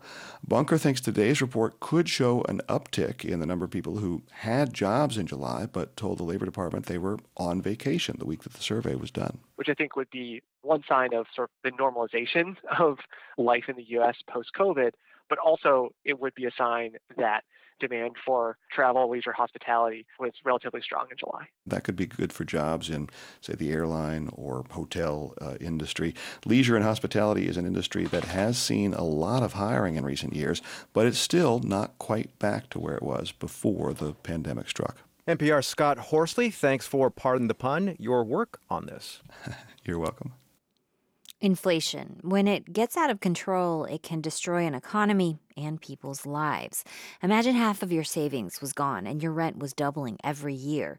This is what's happening in Argentina right now, as NPR's Stacey Vanek Smith reports. The moment you get paid in Argentina, you are in a race against time. It starts the second those pesos touch your hand. It burns your, your head because you say, okay, I have the money now, it won't have value tomorrow it burns your hand. Inez Marcejan lives in Buenos Aires, works in communications. That uh, insecurity makes things very unstable. Inflation in Argentina is more than 100% right now, some of the worst in the world. Prices are more than doubling every year. Uh, you know that pesos, they won't last. You save your money in dollars. When Marcejan gets paid, she immediately takes her pesos to one of the many local money changers and trades them in for US dollars. Then she takes that cash, those dollars, to the bank, but she does not put them in her account. But in a in a safe uh, safe deposit box or yeah, safe deposit. Yes. This is how people save money in Argentina. They buy US dollars and stash them in a safe deposit box. When Marcejan needs to buy something, she takes some of those US dollars out of her safe deposit box, goes back to the money changer, and trades the dollars in for a stack of Argentine pesos. A stack that gets bigger every month. Now it's like this big. That's like the size of a brick. Yeah, that's correct. A brick. And you think you get a lot of money, but it's not. and the moment you get that brick, you spend it. After all, prices are rising all the time. Every one of Inez Marcejan's paychecks buys fewer and fewer dollars. The Argentine peso is losing half its value every year. So people are spending their pesos as fast as they can, stockpiling necessities, things like toilet paper, flour, sugar. And people who have a little extra are going on spending sprees. Fancy restaurants are booked solid. People bring backpacks of cash to buy a flat screen TV or concert tickets while they can still afford them. At least you give yourself a happiness buying something that you like. This is what people do when they lose faith in the value of their currency. Spend it while it's worth something. Of course, all that spending pushes prices up more, makes inflation worse the dreaded inflationary spiral. You can see where there's been real messes. John Taylor is an economist at Stanford. He's done groundbreaking work on inflation. He says in the case of Argentina, the government didn't take a lot of the tough steps it needed to to bring down inflation early on. And those steps only get harder as inflation gets more entrenched. And if countries put off dealing with it for too long, things can get really ugly. Zimbabwe, I have kind Zimbabwe notes in my wallet just to illustrate how terrible it can be. I think it's here somewhere. There it is. 100 trillion dollars. So this is a, this is what happens if you have inflation. How much is this worth? Pennies. A 100 trillion dollar bill and it won't even buy a cup of coffee. That is how bad inflation can get. This happened in Zimbabwe in 2008 and the country fell apart. Argentina's inflation isn't anywhere near that bad. But once an inflationary spiral starts, things can get bad very quickly. Already in Argentina, poverty and homelessness are skyrocketing. People are leaving the country. There's a lot of stress affects to your job, to your work, to your family. And with elections in just a couple weeks, says Marcejan, nobody knows what to expect. She hopes whoever wins will get the situation under control so that brick of pesos doesn't keep getting bigger. And Argentina doesn't end up with its own $100 trillion cup of coffee. Stacey Vanek Smith, NPR News. It's deep winter in Antarctica right now. It should be to the time of year when the ocean around Antarctica freezes, but this year there's less ice than ever before, and that could affect people all around the world. Rebecca Hersher from NPR's Climate Desk is here to talk about it. Hi, Rebecca. Good morning. Okay, so what are we talking about here? How much less ice is there in Antarctica compared to a normal year? There's a lot less. You know, this is the middle of the winter. It's when, you know, we're almost to the point where there's the maximum amount of sea ice. And usually at this time, the area that's covered by sea ice is the same as Antarctica itself. So Wow. Yeah, the continent basically doubles in size. But this year, there's about a million square miles of open water that would usually be covered by ice. Well, that's a lot. So, Yeah. obviously, it's a very hot year here on Earth. I feel like every Mm-hmm. morning I'm saying something about how people are surviving the unbearable heat somewhere. How is Mm-hmm. this all related? Well, it is related, uh, and in the simplest terms, the when the Earth has a hot year, it affects everything on the planet. You know, even the frozen parts, even in the deepest part of winter in Antarctica. And the other thing to remember is this is not just one hot year. The last eight years are the hottest eight years on record. And the reason, of course, is human caused climate change, you know, burning fossil fuels. I talked to Ted Scambos about this. He studies Antarctica at the University of Colorado Boulder. Right now, ocean temperatures are setting all time records, global air temperatures are setting all time records.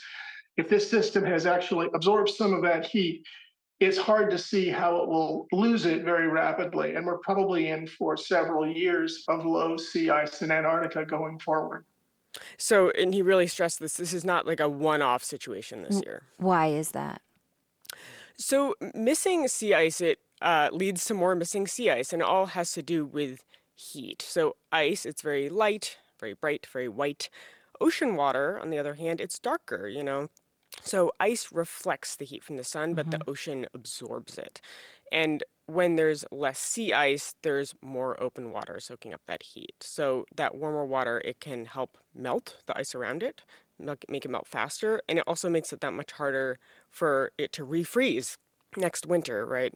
So it would take a bunch of cool years in a row to reverse what's happening right now. And obviously, with climate change, a bunch of cool years in a row is very unlikely. So, how does this disappearing sea ice around Antarctica affect the rest of the planet? Well, the big way is sea level rise. So, sea ice itself does not contribute to sea level rise. It's not extra water that's going into the ocean, it's just water that's already in the ocean that's freezing. But sea ice protects Antarctica's coastlines.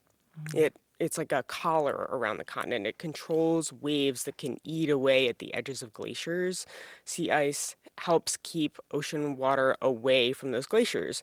Without it, the ice that's on the land, it will melt more quickly. And that is what makes the sea levels rise around the world, right? That melting ice. Mm.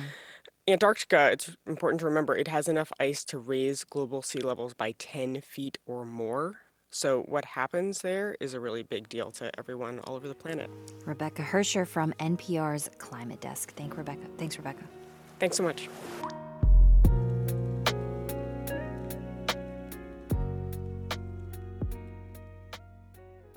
This is NPR News.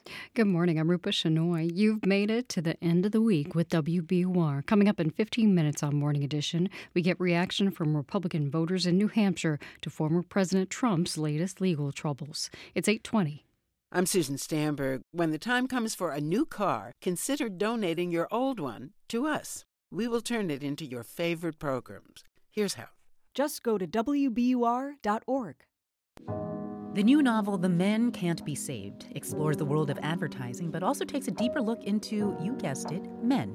That unwillingness of a lot of men, frankly, to be vulnerable, to examine oneself in a harsh light, potentially, is something that I, I really wanted to study. We speak with the author on All Things Considered from NPR News. Listen today starting at 4 on 90.9 WBUR. A high near 80 today with showers and hmm. thunderstorms likely. Right now it's 70 degrees in Boston. Support for NPR comes from this station and from Fisher Investments. Fisher Investments' team of specialists offer guidance on investing, retirement income, and Social Security. FisherInvestments.com. Investments in securities involve the risk of loss. From Procter & Gamble, maker of Nervive Nerve Relief. Nervive is designed to reduce occasional nerve aches, weakness, and discomfort in hands or feet due to aging. Learn more at nervivehealth.com.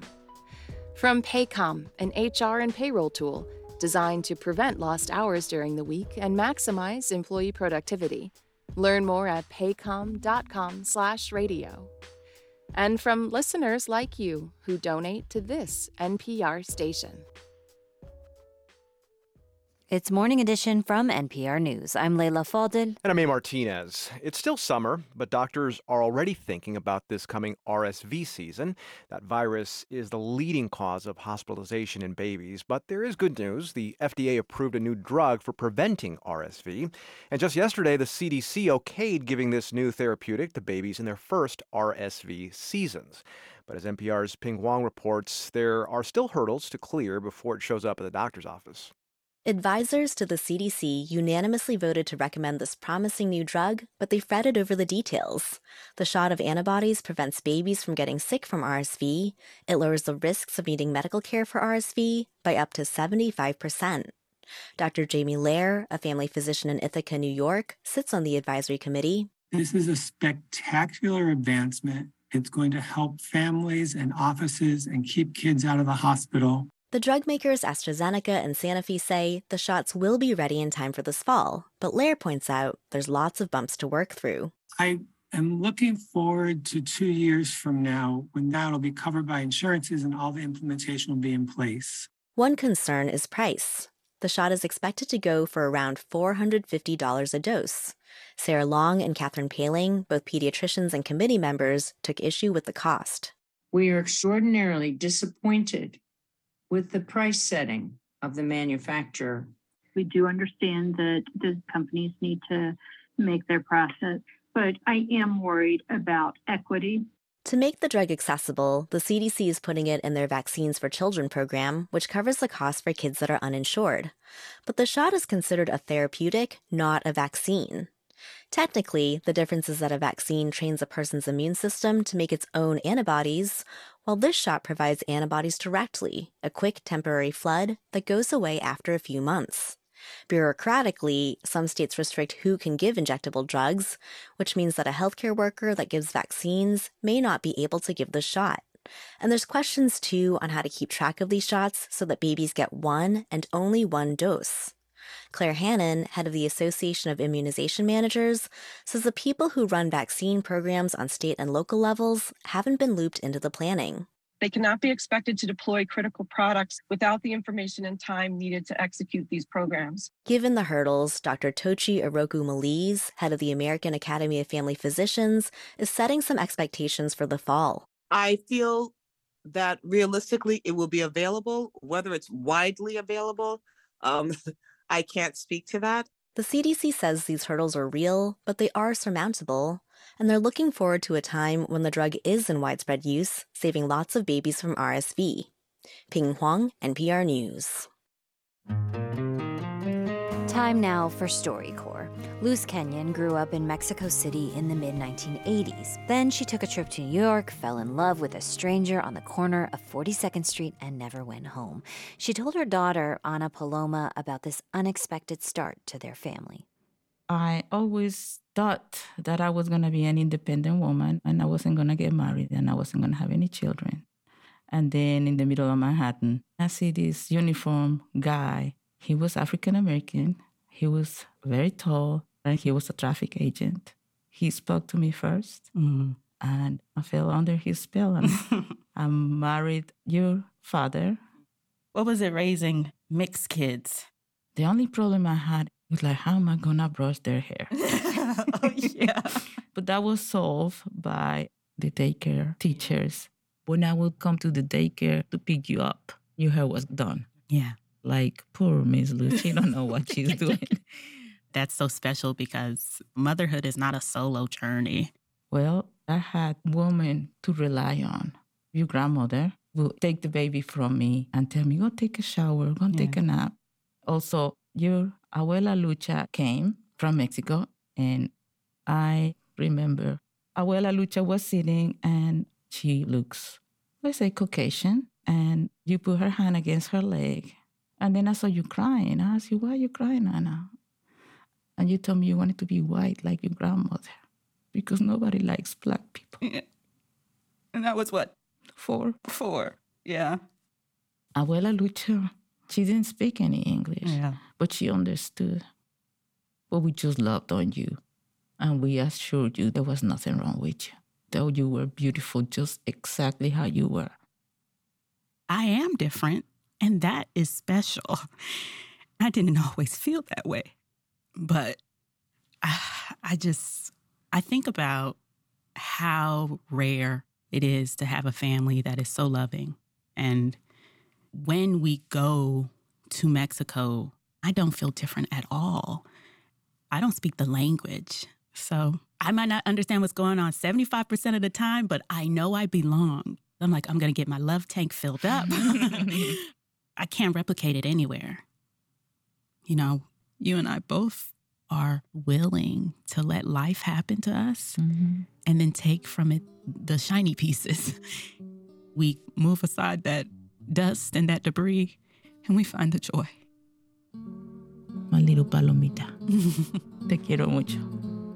Te quiero más. Luz Kenyon with her daughter, Anna Paloma Williams, at StoryCorps in Atlanta. Their story is archived at the Library of Congress. Major support for StoryCorps comes from Subaru, who, along with its retailers, is partnering with adoptaclassroom.org to provide funding to high need schools in local communities for Subaru Loves Learning. Subaru, more than a car company. And from Dignity Memorial, helping families plan life celebrations now so their loved ones are protected later. Because nobody should have to plan for a loss while they're experiencing one. Learn more at dignitymemorial.com. Tomorrow on Weekend Edition, the story of a Danish traveler who visited every country on this planet without using a plane once. It took him about 10 years. To hear about his amazing journey, listen to NPR on your phone, on your smart speaker, or on your radio.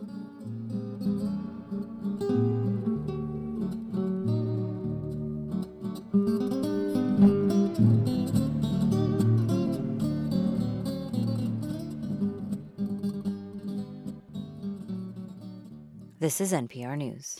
Today's top stories are next and coming up in about 15 minutes on WBUR's Morning Edition. A verdict is expected today in the case against imprisoned Russian opposition figure Alexei Navalny.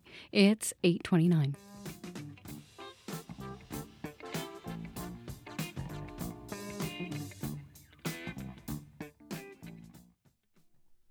Live from NPR News in Washington, I'm Dave Mattingly. Former President Donald Trump is due back in court in Washington later this month. Trump pleaded not guilty yesterday to a four count federal indictment. NPR's Carrie Johnson says the former president is accused of trying to overturn the results of the 2020 election. The special counsel uh, investigation puts Trump at the center of overlapping conspiracies to defraud the government he once led, to pressure state election officials and his own vice president to try to stop the vote certification, and to deprive Americans of the right to have their votes counted in 2020. Trump calls the indictment a political persecution. Two bodies have been found in the Rio Grande along the U.S. Mexico border.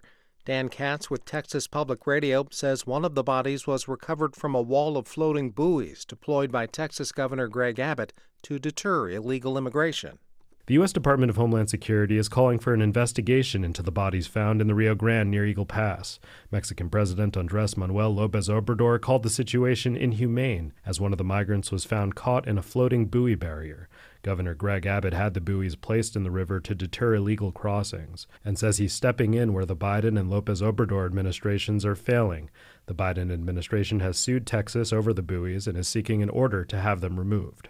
I'm Dan Katz in San Antonio. This is NPR News. The jackpot for tonight's Mega Millions lottery is now at an estimated one and a quarter billion dollars. It's one of the largest lottery prizes on record in the U.S. There have been 30 consecutive drawings since April without a winning ticket.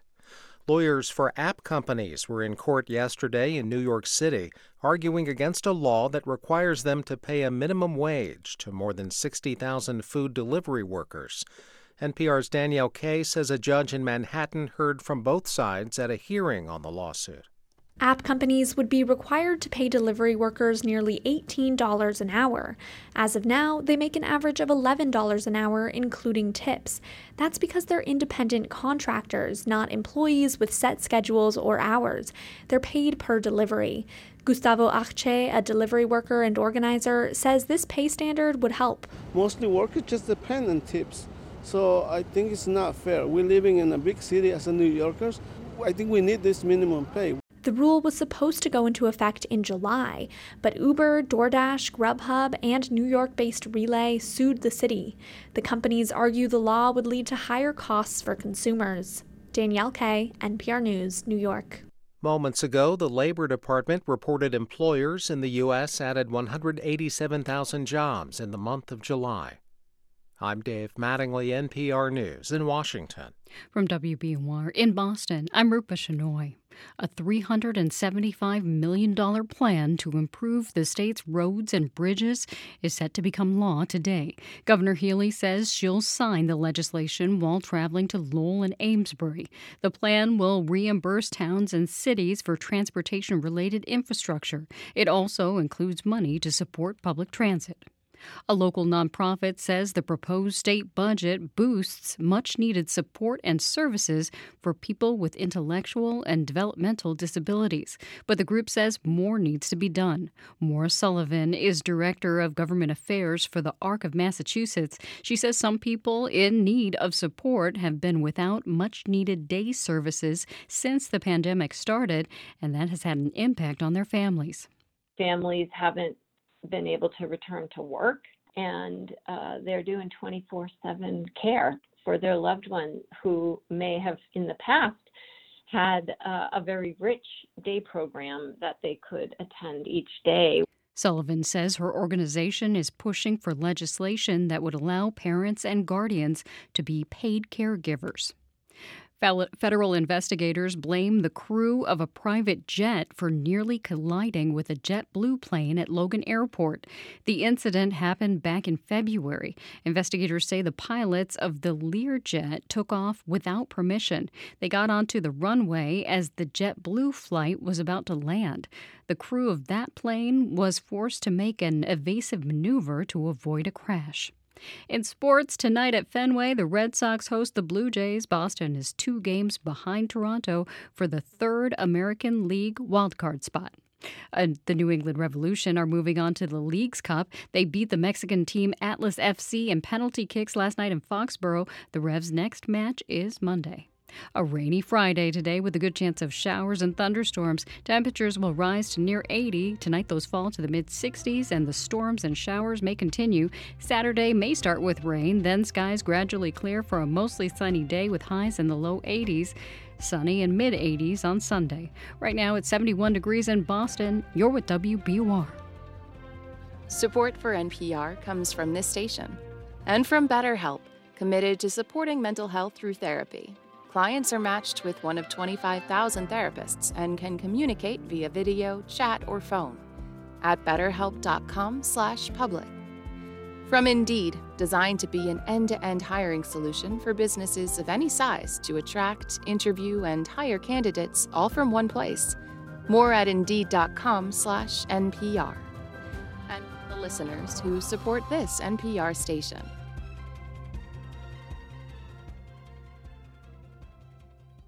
This is WBUR's Morning Edition. I'm Rupa Shenoy. The multiple legal challenges facing Donald Trump are dividing Republican presidential candidates. Some are calling the charges against the former president politically motivated. Others are urging him to quit the race.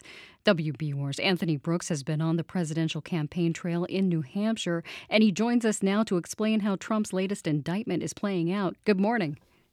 Hey, Rupa, good morning. Thanks so much for being here. What are you hearing from the candidates? Well, there really is a stark division between two groups in the GOP field. On one side are Republicans, including the candidate who's running a distant second to Trump, that would be Florida Governor Ron DeSantis, who pretty much parrot Trump's defense that these charges are politically motivated. In fact, DeSantis tweeted this week that as president, he would end what he called the weaponization of government. By the way, he tweeted that out before he, he had even read the latest indictment. That's also the position of Vivek uh, Ramaswamy, an entrepreneur and right wing conservative who has become one of Trump's biggest defenders. And I, and I caught up with Ramaswamy yesterday in Milford, and here's a bit of what he said. Criminalizing every bad judgment is a dangerous, slippery slope to go down in this country. And I do think that on this same set of facts, anyone not named Trump would not have been indicted. I think that's the fact of the matter. Now, Rupa, that's close to what some other candidates have said, including former South Carolina Governor Nikki Haley, who served as Trump's UN ambassador. Although Haley has begun to say that all these charges, as they add up, are becoming a bit of a distraction uh, on the campaign trail. South Carolina Senator Tim Scott has also called the charges political and suggests that uh, the Biden Justice Department is going easy on Democrats like Hunter Biden while dropping the hammer on Republicans like Trump. But it's important to mention here that, that Trump's been charged in two federal cases by special counsel Jack Smith, who operates independently from the rest of the Justice Department. Hmm. I did see former New Jersey Governor Chris Christie come out criticizing Trump. Is there anyone else doing that? Yeah, that's right. I mean, let's talk first about Christie. He launched his long shot bid for the Republican nomination in New Hampshire in June, and he's made criticizing Trump the focus of his campaign. He says by inciting the violent uh, January 6th insurrection, Trump disgraced himself, that he violated his oath and brought shame to his presidency. And he also says that the two indictments brought by special counsel Jack Smith are not politically motivated. Another candidate who's been critical for some time of the former president is former Arkansas Governor Asa Hutchinson, who's called uh, for Trump to get out of the race. Now, Hutchinson was in uh, Nashua on Wednesday, and here's a bit of what he said about the latest indictment. He does need to withdraw from the race in reference to January 6th and Donald Trump's responsibility for it Uh, we need to side with the rule of law and accountability. This is a critical issue for 2024, and every Republican candidate for president needs to state clearly where they are on this. What about former Vice President Mike Pence, who plays a key role in the most recent indictment? Have you talked to him? Well, yeah, it's interesting. Uh, it's it, his position is complicated. It's evolving, I would say. When I spoke to him in May, Pence declined to criticize his former boss, saying he would leave that judgment to voters. But then he called the classified uh, document case in Florida divisive but recently, he's come down harder on Trump, saying anyone who puts himself over the Constitution should never be president of the United States. And as you mentioned, Pence is a key witness in special counsel Jack Smith's case against Trump. Okay, how about voters? What are you hearing from them?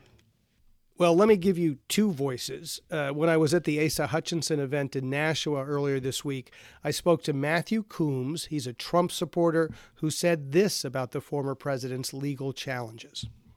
Donald Trump did a lot of good in this country, and I think it's definitely a political motivation why he's being prosecuted, and I think it's wrong. Your feeling is the indictments are politically motivated? Yes, very much so. But uh, Rupa, yesterday I also spoke to Republican Kathy Holland of Sandown, New Hampshire. She's not a Trump supporter and said this about the charges against him.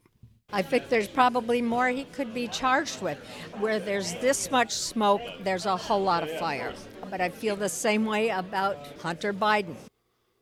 So, Rupa, there it is, uh, that reference to Hunter Biden. That's a bit of a Republican talking point that comes up quite a bit. It's a reference to President Biden's son and how he was able to make so much money from a Ukrainian energy company. And, and it's a suggestion also that his father was in some way connected to that corruption. But there's been no credible evidence of any wrongdoing uh, by President Biden.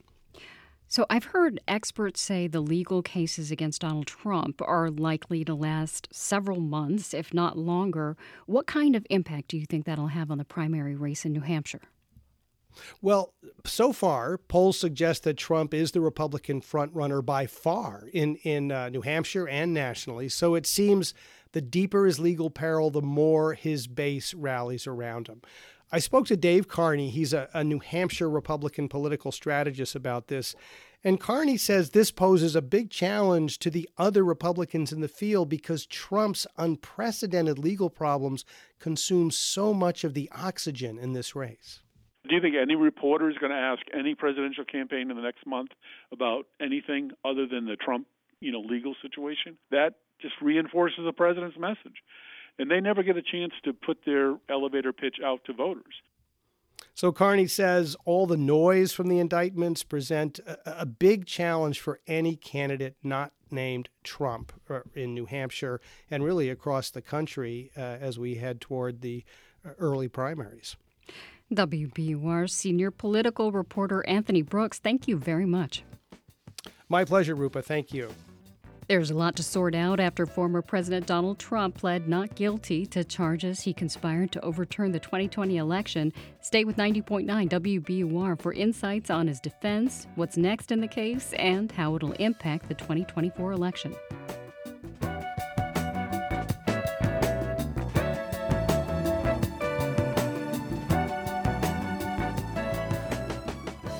Coming up in 10 minutes, why even a little time with a dog can be good for your physical and emotional health. Showers and thunderstorms are likely today. It'll be near 80, tonight mid 60s, and the storms may continue. Tomorrow may start out with some showers, then it'll turn mostly sunny, and we'll have temperatures in the low 80s. Sunday, sunny and mid 80s. Right now it's 71 degrees in Boston.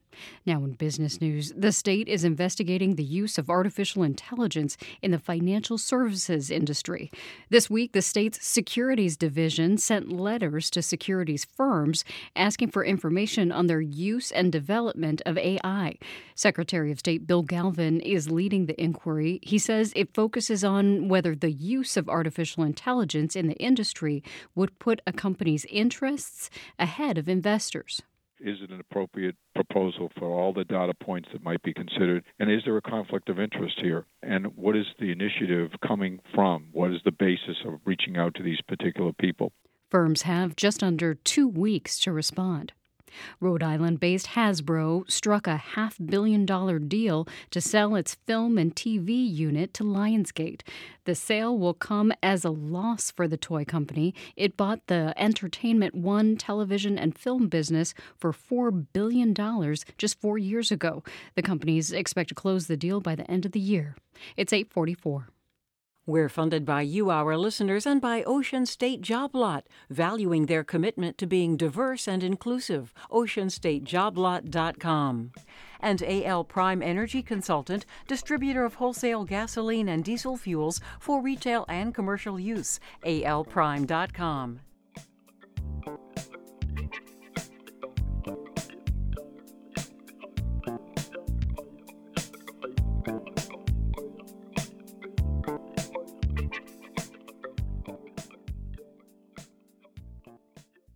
It's Morning Edition from NPR News. I'm Leila Fadel in Washington, D.C. And I'm A. Martinez in Culver City, California. Vladimir Putin's fiercest critic inside Russia is set to be sentenced on extremism charges today. A Russian court is expected to deliver a verdict in the latest trial of jailed opposition leader Alexei Navalny. Prosecutors are asking for Navalny to serve an additional 20 years in prison on charges his supporters call absurd. Navalny says he expects his sentence will be grim. Joining us to talk about this case is NPR's Charles Maynes, who's in Moscow. Charles, this trial unfolded behind closed doors. What can you tell us about it? Yeah, you know, Navalny's latest trial has taken place under really unusual circumstances, even by Russian standards. Uh, judges moved the trial from Moscow to inside the very prison, uh, where Navalny is already serving a nine year sentence on fraud and embezzlement charges. Navalny now faces a slew of new anti extremism related charges tied to his work with the now defunct Anti Corruption Foundation. Uh, he's accused retroactively, I might add, of financing and inciting extremist activities, as well as supposedly rehabilitating Nazi ideology. Uh, Navalny's supporters, uh, they call those charges and the circumstances of the trial patently political. Uh, they say this is really about the Kremlin and President Vladimir Putin in particular, uh, trying to silence Navalny over the long haul. Now, the trial happens uh, against the backdrop of the war in Ukraine and also a wider crackdown on dissent in Russia. How has Navalny responded to those events? Well, some feel the arrest of Navalny and pressure against his foundation, uh, several of his members of his team are also in jail on these extremism charges, uh, was really an attempt to weed out political opponents ahead of the invasion of Ukraine, uh, which, as you say, has since seen this crackdown against any form of dissent. And yet, even from prison, much of it spent in an isolation cell, Navalny has remained an important, if, if not leading voice against the war, uh, mostly through statements on social media delivered through his lawyers. And despite this closed trial, Navalny's used the platform. Again, we read but don't hear his statements uh, to rail against the war, saying it left Russia floundering, in his words, a pool of mud and blood.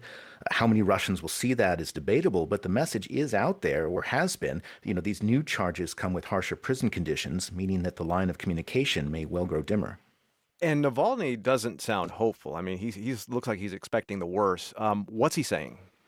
Well, yesterday, Navalny issued a statement saying he understands that he will get a, quote, Stalinist sentence. That's a reference to repressions under Soviet dictator Joseph Stalin. Uh, but Navalny was quick to tell supporters this is done not to intimidate me, uh, but to intimidate you. Uh, in other words, by imprisoning hundreds, the Kremlin is trying to intimidate millions. So, so he's using this moment to call on Russians to resist through acts small and big. Uh, clearly understands that not everyone is like him, uh, a man who, after all, was nearly poisoned to death, uh, lived to tell the tale after recuperating recuperating abroad, and then chose to return to Russia in almost certain imprisonment. And this has really been a hallmark of Navalny's style throughout his ordeals. He's not given in to despair, but argues Russians uh, will eventually realize what he calls the beautiful Russia of the future. Uh, yet, given the harsh treatment he's already received and which looks only likely to get worse, uh, the concern is whether Navalny will be around to see it. All right, that's NPR's Charles Maynes in Moscow. Charles, thank you. Thank you. In 1979, reporter Roberto Rodriguez witnessed police brutality in Los Angeles, and while trying to document it, he was attacked by LA County sheriff's deputies, ending up hospitalized for days. His seven year quest for justice that followed the incident led him to write Justice, a Question of Race. Over the years, he also wrote poems and articles and became one of the most prominent Chicano writers. Roberto Rodriguez died Monday of heart failure in Mexico. He was 69 years old. Ana Ochoa O'Leary heads the Mexican American Studies Department at the University of Arizona, where Rodriguez was an associate professor emeritus. She joins us now from Tucson. Uh, what drove him to be a champion for Chicanos, uh, as some Mexican Americans identify? Well, many of the people who are in a, a, subject area like Mexican American Studies are inspired by their desire to help other people who have similar experiences if you grew up Mexican, Mexican American, and experienced certain hardships, uh, violence, or disrespect, hostilities, well, one of the purposes of Mexican American Studies is to communicate those experiences within the history of America, within the history of the United States, and share those experiences so that we might learn from them. And indeed, our scholarship is built from those experiences and that history. And he was a leader in that.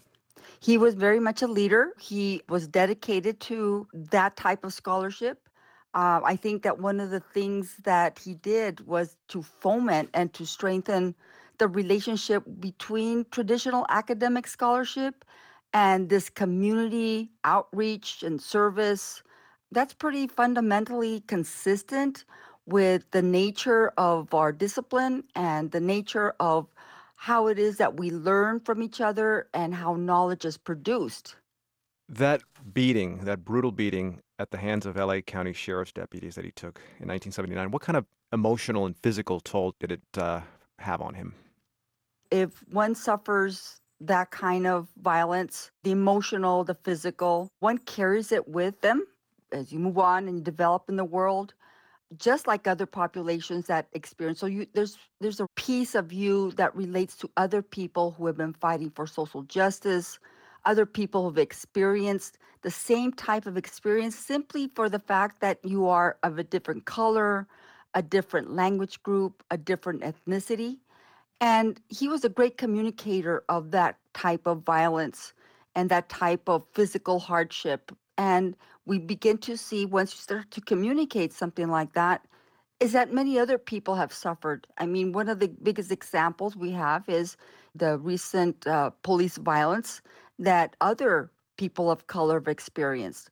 And so once you know that, you can work towards a solution.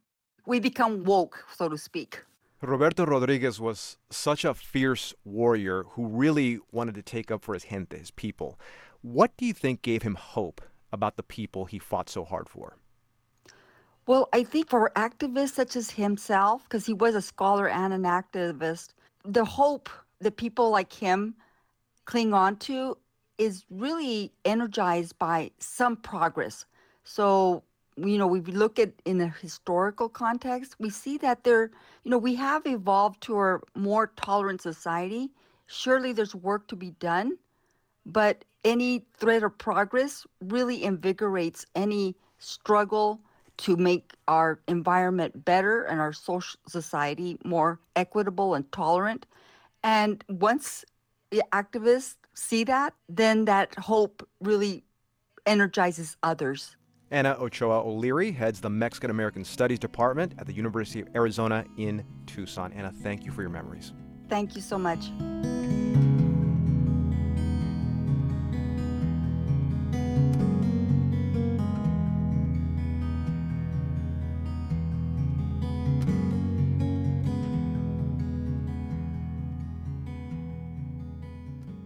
This is NPR News.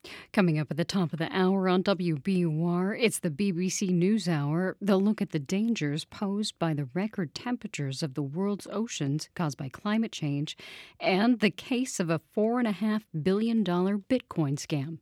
It's 853.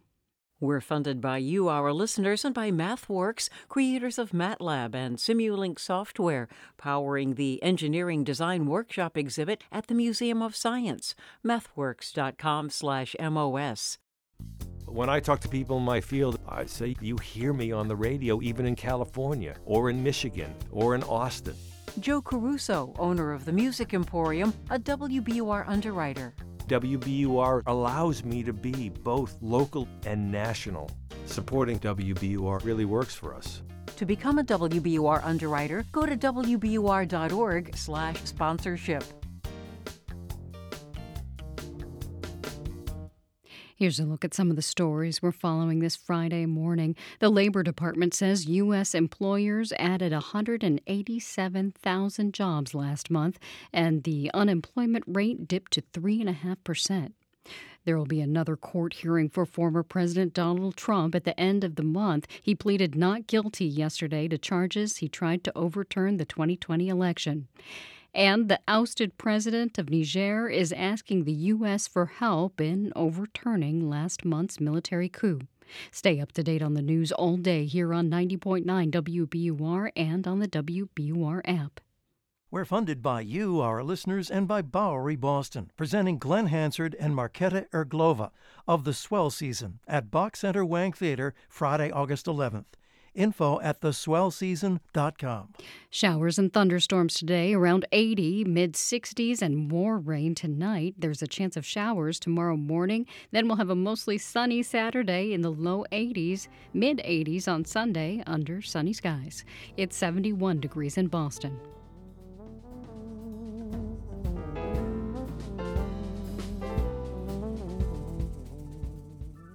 This is Morning Edition from NPR News. I'm A. Martinez. And I'm Leila Fadel. Some people like to say if you need a friend, get a dog. As NPR's Maria Godoy reports, even brief, friendly interactions with dogs can be good for our health. I started pondering the power of dogs during one of my daily strolls around my neighborhood. Hi, how you doing? Can I have a lick? This dog, a tiny thing named Freddie D, is happy to comply with a sloppy kiss on my hand. Oh, look at that. For me, it's a silly moment of joy. You are so cute. You are so cute. I always walk away from these canine exchanges feeling Yes. just a bit more relaxed and happy. And that got me wondering could these short interactions petting other people's pooches actually be good for me? Absolutely. Animals are beneficial to our mental and physical health. That's Nancy Gee She's a professor of psychiatry and director of the Center for Human Animal Interaction at Virginia Commonwealth University. She says in recent years, research on the health benefits of dogs has exploded and the quality of the evidence has improved. She says there's growing evidence that levels of the stress hormone cortisol drop in people after just 5 to 20 minutes spent interacting with dogs, even if it's not their pet. We see increases in oxytocin, so that feel good kind of bonding hormone also increases. And you know what I love about this research is that it's a two way street. We see the same thing in the dogs. So the dog's oxytocin also increases when they interact with a human. Now, of course, not everyone's a dog person, and the therapy dogs used in research are screened for friendliness and good behavior. There's also evidence that brief bouts of puppy love may also help us think better. Gee collaborated on a study that found school age kids who had regular, short exchanges with pups in the classroom had reduced stress and improvements in their ability to stay on task and block out distractions. And Gee says those benefits lingered. We actually saw that one month later, and there's some evidence that it may exist at six months later. So, what is it about hanging out with dogs that helps us chill out and focus? Megan Mueller studies the psychology of human animal relationships at Tufts University. She says dogs prompt us to experience the world more like they do. Animals, dogs in particular, live in the moment. They're experiencing their environment with wonder and awe all the time. And they're not bringing what happened to them earlier in the day or what they're thinking about in the future. They're there right now. Mueller says watching dogs sniff the grass or explore the world around them cues us to pay more attention too. They sort of pull you out of your phone and into whatever environment that you're in. She says there's some evidence that the act of actually touching a dog might be an important part of their calming effect. One study done in Canada found that college students reported less stress and reduced feelings of homesickness after brief interactions with dogs. And that effect was much bigger in those who actually got to pet the animals. She's currently running a study that's finding similar results. Physical touch might impact our nervous system in a way that's beneficial. But it's not just how we cue into dogs that makes the relationship special. Nancy Gee of Virginia Commonwealth University says over thousands of years of domestication, dogs have developed a wondrous ability to read us. They really can connect with another human being, and they do it in a very unassuming way and they do it without the ability to use words. As my dog loving nine year old recently told me, dogs have a way of speaking to our hearts. Maria Godoy, NPR News.